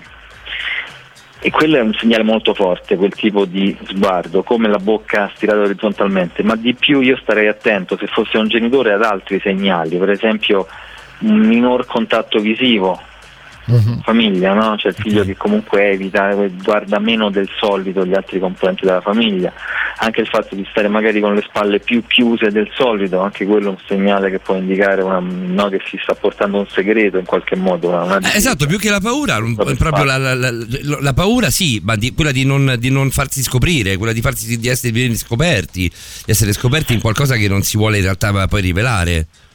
Beh, eh, lì sì, lì si entra su un lato psicologico molto delicato, sicuramente, perché lì bisogna capire un attimo. mh, Anche soggettivo Cosa? dipende, dipende dalla, da- da paura, storia a storia. magari, magari il bambino mentre fa la challenge non ha paura, capito? Lo prende come un gioco, quindi poi è difficile anche dare solo una, una linea interpretativa. Eh, però scusami sicuramente- Francesco, eh. eh, ti, ti fermo su questo, cioè il bambino fa la challenge perché poi di fatto lui la prende come un gioco, però di fatto ha paura che la mamma venga ammazzata, che il papà venga rapito, eh, che lui venga, venga vessato dav- davanti agli altri bambini. In realtà lo prende come un gioco, ma come un gioco di paura. Mi sembra di aver capito leggendo in questi giorni il, più- il- il possibile e l'impossibile su questo argomento. Il bambino comunque ha paura. Beh, in alcuni casi sì, noi fomentiamo le nostre paure anche semplicemente da, da frasi o da minacce che ci vengono date, assolutamente. Quindi c'è un lato giocoso e dall'altro il bambino può credere o non credere a queste minacce, attenzione, eh, però sicuramente hanno un impatto, quello, quello sicuramente, sicuramente, quindi c'è un lato che, che- che genera paura nella persona e questi segnali di paura si- si possono portare, no? O anche semplicemente il fatto di venire scoperti dai genitori, anche quello può ge- genera molta paura nei bambini. Tu che idea ti sei No, fatto, Francesco? Che idea ti sei fatto, Francesco, di questo mondo ehm, che sta venendo fuori adesso, da, da- da- da due anni e mezzo, tre anni, qua vogliamo Beh, dirne quattro? Un pochino di più. Vogliamo arrivare a cinque anni? Insomma, Sì, negli ultimi cinque anni io e te abbiamo parlato davvero di tutto, in privato Sì. e, e in radio. Che idea ti sei fatto? È un, è un qualcosa di cui da- davvero aver paura, di cui davvero tremare? Oppure bisogna avere più paura dei propri figli, cioè di- di- dell'educazione che si dà ai propri figli? Non so se mi sono spiegato Io bene. credo che le due cose siano collegate, non per togliere spazio Mm. a Francesco, però credo che in qualche modo siano collegate, o sbaglio, Fra? Sì, sono collegate nel senso che più c'è educazione e meno si corrono pericoli, sicuramente, no? Quindi, quindi è già come dire, un grande antidoto, no? un grande a tutta questa situazione. Però io credo che, che il male cambi solo forma, non, non- cioè semplicemente quello, quindi se prima davvero si adescava in un modo, ora si adesca in un altro. Sì, questo è il ragionamento che facevamo proprio un paio Eh. di giorni fa. Ne parlavamo con. eh, a proposito delle siringhe. Sì, A lo facevamo in privato anche noi Sì, quando sì. parlavamo dello spauracchio. Non so se ricordi, Francesco, di- quando ci dicevano eh, i tizi fuori dalla scuola che ti davano le Che ti figurine davano le con la figurine. droga, ti ricordi? Certo, Era un poi- engagement poi- poi ipotetico. uno li, li- li cercava e non li trovava. Sì, non li trovavi mai. Esatto, non li trovavi mai, era anche- to- to- toccava comprare, toccava cacciare i soldi. Forse sa- sa- saremo capitati a cavallo anche. Probabilmente abbia- abbiamo avuto la sfiga di capitare anche a cavallo di quella moda, né in pieno per l'una né realtà- in pieno per l'altra. In realtà qualcuno che dava le bustine o le caramelle con l'eroina, qualcuno c'era. Sì, però erano tecniche più o meno ipotetiche di engagement nei, nei confronti del più debole, del più piccolo, che in qualche modo creavano più lo spauracchio che il pericolo per Però davvero. tutti i bambini del mondo sanno che non devono prendere caramelle degli sconosciuti. Però questo è vero, ma in realtà tutte le leggende di tutte le fiabe, di tutte le popolazioni hanno questa funzione, educare, Le, le- le varie generazioni a stare attenti a del- al, al lupo cattivo, all'uomo nero. Non a caso Jonathan Galindo è l'uomo nero, no? o almeno così è definito dal web, eh, perché diventa lo spauracchio di tutto un sistema di formazione che va da- dalla famiglia alle leggende, alle storie, che siano fiabe o leggende metropolitane, che ci avvisano sempre sui pericoli del mondo che abbiamo intorno. Quindi c'è sempre un fondo, tra virgolette, di verità della leggenda e delle fiabe. Qual è? Quello che bisogna stare attenti al male, è quella la, la grande la formazione che ci danno no? in qualche modo queste narrazioni. Se così o no, parlarne in casa sì o no? Parlarne in casa sì, contatto all'età giusta, perché giustamente Mm. essere troppo precoci in questi discorsi potrebbe solo, come dire, no, mettere ancora più ansia a un bambino che Però noi, noi abbiamo testimonianza, non so se Davide poi la vuole raccontare, magari ci allunghiamo anche qualche minuto con te Francesco. Davide ha una testimonianza che è agghiacciante, però dopo decidi tu Davide se raccontarla in diretta oppure Sì, no. no, vabbè, non faccio. Ma non è faccio un nulla. bambino di 7 anni Francesco. Eh, sono piccoli Eh, a sì. sette anni, ma tanto. Sì, sì, crescono, crescono in fretta. No, no, a sette anni hanno già un cervello. Il discorso ecco, testimonianza. No, ma non soltanto, Francesco, te la dico perché così la arricchisco, non per interromperti, ma è il- No, no, in quel caso il fautore, anzi la fautrice, cioè colei che eh, mandava in giro il messaggio di questo Jonathan Galindo all'interno di un centro estivo proprio quest'estate, eh, Mm, bambino. era era una ragazzina di 13 anni, cioè lei si faceva l'atrice del messaggio della challenge di Jonathan Galindo nei confronti di ragazzini più piccoli, 6, 7, 8 anni. Una cosa gravissima. Finché una, una mia amica, madre di, di questo bambino, si è sentita dire dal figlio: Mamma, vado a fare il bagno da solo. La madre, ovviamente, gli ha detto: Sì, ma resta qui. Ma dice: No, mamma, non te lo posso dire, ma devo arrivare fino alla boa, se no tu muori. Da lì c'è eh, stato il eh, confronto eh, con altre madri, sono eh, venuti a eh. sapere che questa ragazzina portava il telefonino all'interno del centro estivo e è stata avvisata eh, innanzitutto la famiglia, allontanata la bambina e avvisata la polizia postale. Parliamo di quest'estate.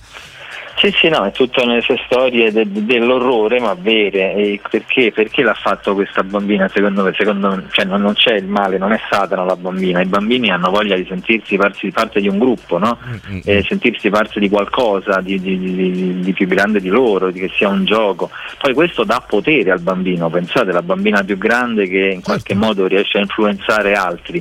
Dà responsabilità, dà un'ebbrezza di potere che in qualche modo tutti gli esseri umani soffrono da qualche, in qualche lato no? e bramano dall'altro. Fa parte anche delle, delle challenge quella di dire portati appresso almeno quattro maschi o almeno quattro femminucce. Certo, Eh, cosa, più, per- cosa- cosa più terrificante è la, la minaccia, giustamente come dicevamo, perché anche noi facevamo le sfide dei ragazzini, no? vediamo chi arriva prima a palo. Eh, sì, però poi vabbè, Esatto, però rimanevano tutti in vita, nessuno minacciava nessuno. Paolo- Quindi Paolo- è un lato molto preoccupante che genera paura, confusione e smarrimento nei, nei ragazzi, forse sì. Beh, direi proprio di sì. Paolo ti faceva una domanda con eh, risposta sì o no, se è giusto parlarne in famiglia. Io ora ti faccio un'altra domanda che mi lego però ovviamente a quella di Paolo. È giusto o no parlarne nei media? Mi spiego meglio. Eh, Eh, parlarne molto è più facile che alzi l'asticella dell'attenzione verso una consapevolezza maggiore negli adulti e quindi di riflesso un'educazione migliore nei confronti dei più piccoli oppure è più facile che generi emulatori Oppure Perché la mamma degli spesso- stronzi è sempre incinta. perché poi spesso è, è proprio lì il problema, è nell'emulazione che, c'è- che si annida lo psicopatico che crea il disastro e magari il dramma. No, io credo che bisogna parlarne perché fare come lo struzzo e far finta che il problema non esista non funziona. Il discorso è che bisogna parlarne bene, cioè con degli articoli scritti bene da giornalisti intelligenti che non speculino sulla notizia come purtroppo capita sempre più spesso per rimbombarla o per dire, no, tirare fuori il lato più truce senza approfondire. E quindi bisogna parlarne per creare consapevolezza e creare un'educazione assolutamente. E per creare una narrazione anche questa di, di- di- stare attenti all'uomo nero 2.0 eh, non- dire no? creiamo una nuova narrazione creiamo una nuova favola da raccontare ai bambini in modo adeguato giustamente no? però raccontiamola altrimenti non- le persone non, non ne sanno vi assicuro che non prima di questo, di questo caso in Italia conoscevano ben pochi questo fenomeno. Sì, sì, attenzione. eh, l'abbiamo No, detto no, anche, nella, anche noi l'abbiamo preso nella così. clip eh, preparata E- anche e, grazie an- e a Sara. anch'io sì. parlando, parlando con alcuni miei amici coetanei o anche più giovani non sapevano assolutamente di cosa stessi parlando all'inizio, quindi forse non se ne parla abbastanza, anzi, La- la- la- parla nel modo giusto. Il caso è del 29 di settembre, io il 2 di, settembre, di ottobre ho visto per la prima volta il Goofy, il Black Goofy, io lo, lo chiamerei Vabbè, così. tu cioè, sei molto poco social. Io perché non ho i Eh. social, però quando l'ho visto, insomma, lo- lo- lo- me l'ha fatto vedere la mia amica Chiara di notte e ti, ti- ti assicuro, Francesco, che non so cosa ha stimolato in me, però sono andato a casa inquieto. No, no, ti credo, ti credo, ti credo eh, che già quella descrizione che ha fatto prima Davide è da incorniciare. Vero, vero, vero, l'ho notata, l'ho notata anch'io, l'esercizio di stile Eh, niente non male. Cambierei una parola, veramente eh, ha descritto perfettamente tra l'inquietante, il, il- sì, sì, sì, il- Il, il drogato Sì, strafatto e, e Esatto. chissà cos'altro. Sì, sì, oh, a me ha dato quella sensazione, poi non ho fatto nient'altro che riportare quello che ho provato, magari lontanissimo da- dai più o magari no, però a me ha dato veramente quella sensazione. L'ultima, Francesco, poi, poi ci salutiamo. Per il papà, per la mamma, che eh, hanno un sospetto di, di- di questo contatto. no? Adesso prendiamo- mettiamo Jonathan Calindo alla sbarra. Eh, la mamma e il papà che hanno il sospetto del bambino che abbia questo contatto o questi contatti. Chiedere direttamente al bambino, senti, ma tu io la prima domanda che ho fatto al bambino Giulio, che saluto, che ovviamente non è all'ascolto per fortuna, eh, la prima domanda che ho fatto al bambino Giulio è stata: Ma tu che cosa ne sai di Jonathan Calindo, Galindo? Eh, lui mi ha detto: Io non so niente. A me sembrava sincero. Mm, per capire se il bambino stesse mentendo, anche, anche forzatamente, anche, sotto, anche vittima di paura, eh, anche, anche per qualsiasi motivo, anche perché è abituato a mentire, non lo so. Però una cosa è mentire sulle merendine, una cosa è mentire su una cosa così grave. Quali sono i segnali per- in un bambino, i segnali di una bugia?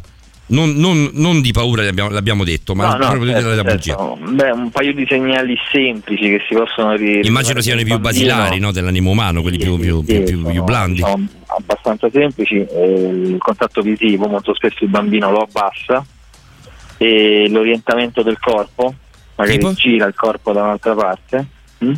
e molto Cioè, spesso tipo, si mette, si mette di profilo? Sì, sì, esatto, invece Cioè, si mette di taglio invece di stare persona- frontalmente? Esatto, sì, si gi- gira il busto dall'altra parte. E, no, e- oppure molto più semplicemente comincia a giocare con qualcosa, no? scaricare Eh. il nervosismo con un, con un oggetto, manipolando un oggetto o toccando il proprio corpo con le mani, quindi giocando con le mani, toccandosi il viso. Quindi è abbastanza semplice da individuare quando ti raccontano una, una- una bugia su bambini, questo, sì. Diciamo sì, tra virgolette, anche se poi i bambini possono, possono fregarci più del previsto, anche per effetto psicologico che il genitore non si aspetta, inconsciamente giustifica il bambino, l'effetto pigmalione, quindi molto spesso in- inconsciamente Cioè? ignora i segnali di menzogna. Cioè, mio, fi- mio figlio più bravo di tutti non mi racconta cazzate? eh? Certo, no, come dire, ma questo succede anche no, il maestro che premia sempre il buon alunno e anche quando non fa i compiti lo tratta come se li avesse fatti, no? l'effetto pigmalione, sì sì sì. Ah, su questo ci dobbiamo tornare, Francesco. eh. Eh certo, certo, poi ne parliamo di queste cose che questi tipi di distorsioni della menzogna per dire sono molto comuni anche nell'ambito criminologico, magari se approfondiamo anche in un'altra puntata del genere. Quanto mi sei mancato di Fant? Non puoi capire quanto mi sei Te, mancato. posso, te lo posso rubare l'ultimo sei. minuto? Possiamo andare un po' oltre, Paolo? Una domanda. Tanto ormai, l'ho. ormai, ormai regaliamo minuti così. Ormai regaliamo minuti così a gratis. Mm. a gratis. Regaliamo. Ehm, ci sono nelle varie challenge delle differenze sostanziali. Abbiamo parlato della Blue Way Challenge, abbiamo parlato di Momo e abbiamo parlato ora di questa legata a Jonathan eh, Galindo che hanno delle similarità, il percorso a tappe, il- la, la- la segretezza e quant'altro. Poi ce ne sono altre, me ne vengono in mente soprattutto due, la Samara Challenge e la Blackout Challenge, cioè quella legata al eh, produrre un autosoffocamento, che sono eh, strettamente mirate all'autolesionismo. Cioè, esercitano un appeal diverso? Cioè, nel senso, eh, bisogna, bisogna, eh, individuare de- de- de- dei canali comportamentali, degli atteggiamenti diversi a seconda della possibile infatuazione Verso per o l'una quella. o l'altra challenge. Beh, eh, non, non sono uno psicologo, quindi non vorrei dire bestialità, però in generale da, da quello che, che posso capire la- questo genere di autolesionismo o è la sfida de- del limite, no? quindi vediamo fin dove arrivo, vediamo fin dove sono i miei limiti. Questo è più Blue Whale in realtà. Beh, ma anche Blackout Anche. Blackout. Eh, anche blackout, eh, sì. Ehm, oppure po- possono più, come dire, no, come nella letteratura classica, possono essere fonte di informazione per ragazzi magari ecco, depressi o emo, non so se esistono ancora dopo tanti anni. Beh, sono, i- sono i nostri depressi dei nostri tempi, nel senso Eh, dei, dei- esatto. dei nostri, intendo nostri, eh, de- della nostra generazione, Francesco e Davide. Eh, da noi, eh, do- quando noi avevamo 30 25 anni, c'erano i diciottenni emo che erano quelli tristi che, che per fortuna soffrivano, dicevano loro. Sì, no? che poi non era nient'altro che un livello di empatia così a, Sì. a livelli enormi che in qualche modo si rifletteva su tutta la sfera del sociale. Però è una risata in confronto, in toccare. confronto al bambino di No, Napoli, eh, certo, Francesco. però l'auto- l'autolesionismo poi è sempre un modo per, cioè sempre insomma, spesso è un modo per Attirare attenzione. soffo- o attirare l'attenzione o per soffocare un dolore che viene da un'altra parte, quindi provare un dolore fisico per non provare un altro Sì, tipo di soprattutto, dolore. soprattutto dare fisicità, dare fisicità ad un dolore che senza quella non, non Certo. si capirebbe, non sarebbe tangibile. O sentirsi vivi perché insomma ci sono altri tipi di disagio, insomma ci sono diversi motivi per l'autolesionismo, adesso non, non sono la persona più esperta per parlarne, però sicuramente vanno a giocare su un tessuto fertile che è quello degli adolescenti che magari sono un po' più problematici. Di Fante domenica prossima, anzi lunedì prossimo, ormai è roba di occulto, eh, roba di paranormale, Dai, quindi stai, stai in campana che, che questo ti piace, quindi vabbè, anche quello di oggi ti piaceva in realtà. Francesco è sempre un enorme piacere, davvero. Altrettanto, un piacere mio Davide, un piacere Paolo e un grande saluto a tutti gli ascoltatori come sempre. Grazie al dottorino Francesco Di Fante, buonanotte Francesco, Buonanotte. buonanotte, grazie Buonanotte. per essere stato con noi come sempre. Lo ritroveremo Francesco come tutte le settimane, ormai è proprio uno Per di noi. forza di cose, non vado in onda, se- ma davvero, Ma eh, non davvero, sto ma Ormai lo sto davvero. seguendo anche su Instagram, lo taggo sulle stories A che me riguardano questa cosa che vi seguite a vicenda mi fa così Per ridere che non, non si può capire mai. Va Non bene, signori, inizio la questa, settimana senza le parole di Francesco Di Fante. Signori, questa è stata Borderline, una puntata un po' particolare in cui avete interagito. Io pensavo ci fosse molta. Io sono sempre molto sincero per quanto riguarda anche il rapporto con gli ascoltatori. Ehm, pensavo avreste interagito di più. È vero che noi ne abbiamo coinvolto poco. Mm, spero che sia stata una puntata che abbiate ascoltato con attenzione. Perché, a differenza della puntata di ieri, dove ci hanno dato, dove l'amico Luke ci dava de- de- dei personaggi mm, senza, senza istruzioni uguali a Salvini, poi abbiamo ovviamente chiuso e Luke è invitato a bere come, come, come, come succedeva poi ieri. Questa sera avevamo eh, comunque la, la- la- la testimonianza importante del, eh, del professor Pronesti e poi ovviamente di Francesco Di Fante. Io spero di essere stati, di questa, che questa trasmissione sia stata utile a chi poi no, si ritrova con, con dei bambini. L'ultima parte, quella del, del- mm, proprio gli ultimi dieci minuti che abbiamo fatto con Francesco, eh, secondo me sono stati molto istruttivi. Sì, perché magari poi non si è genitori, come è il nostro caso, ma magari, Parlo si da è, zio io, ma eh. magari si è zii, esatto, magari Eh, si è zii, si esatto. ha amici fraterni che, che hanno figli e magari ci si trova ad affrontare queste discussioni questo tempo che sono tristemente alla ribalta della cronaca. Se in qualche modo vi, vi abbiamo fatto riflettere al di là dell'interazione dei messaggi che in una trasmissione, in una puntata, soprattutto come questa che è molto discorsiva, quindi anche da ascoltatori è comprensibile un voler sentire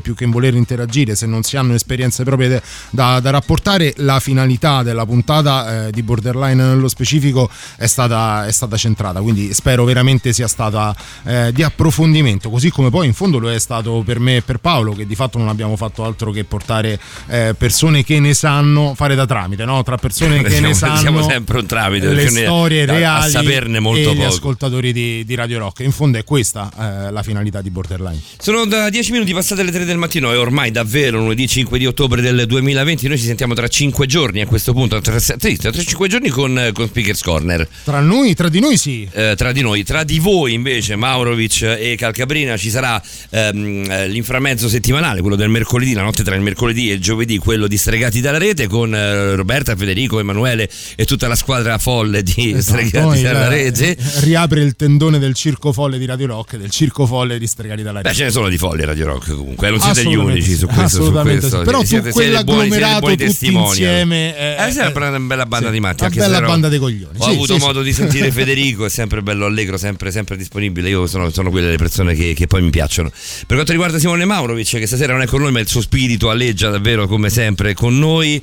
Beato chi c'è un occhio tra le 21 e le 24 e poi ci saremo di nuovo noi di Speakers Corner. Non mollate Radio Rock, noi ci lasciamo con Giorgia e Gocce di Memoria. Grazie a tutti. Ciao belli, ciao.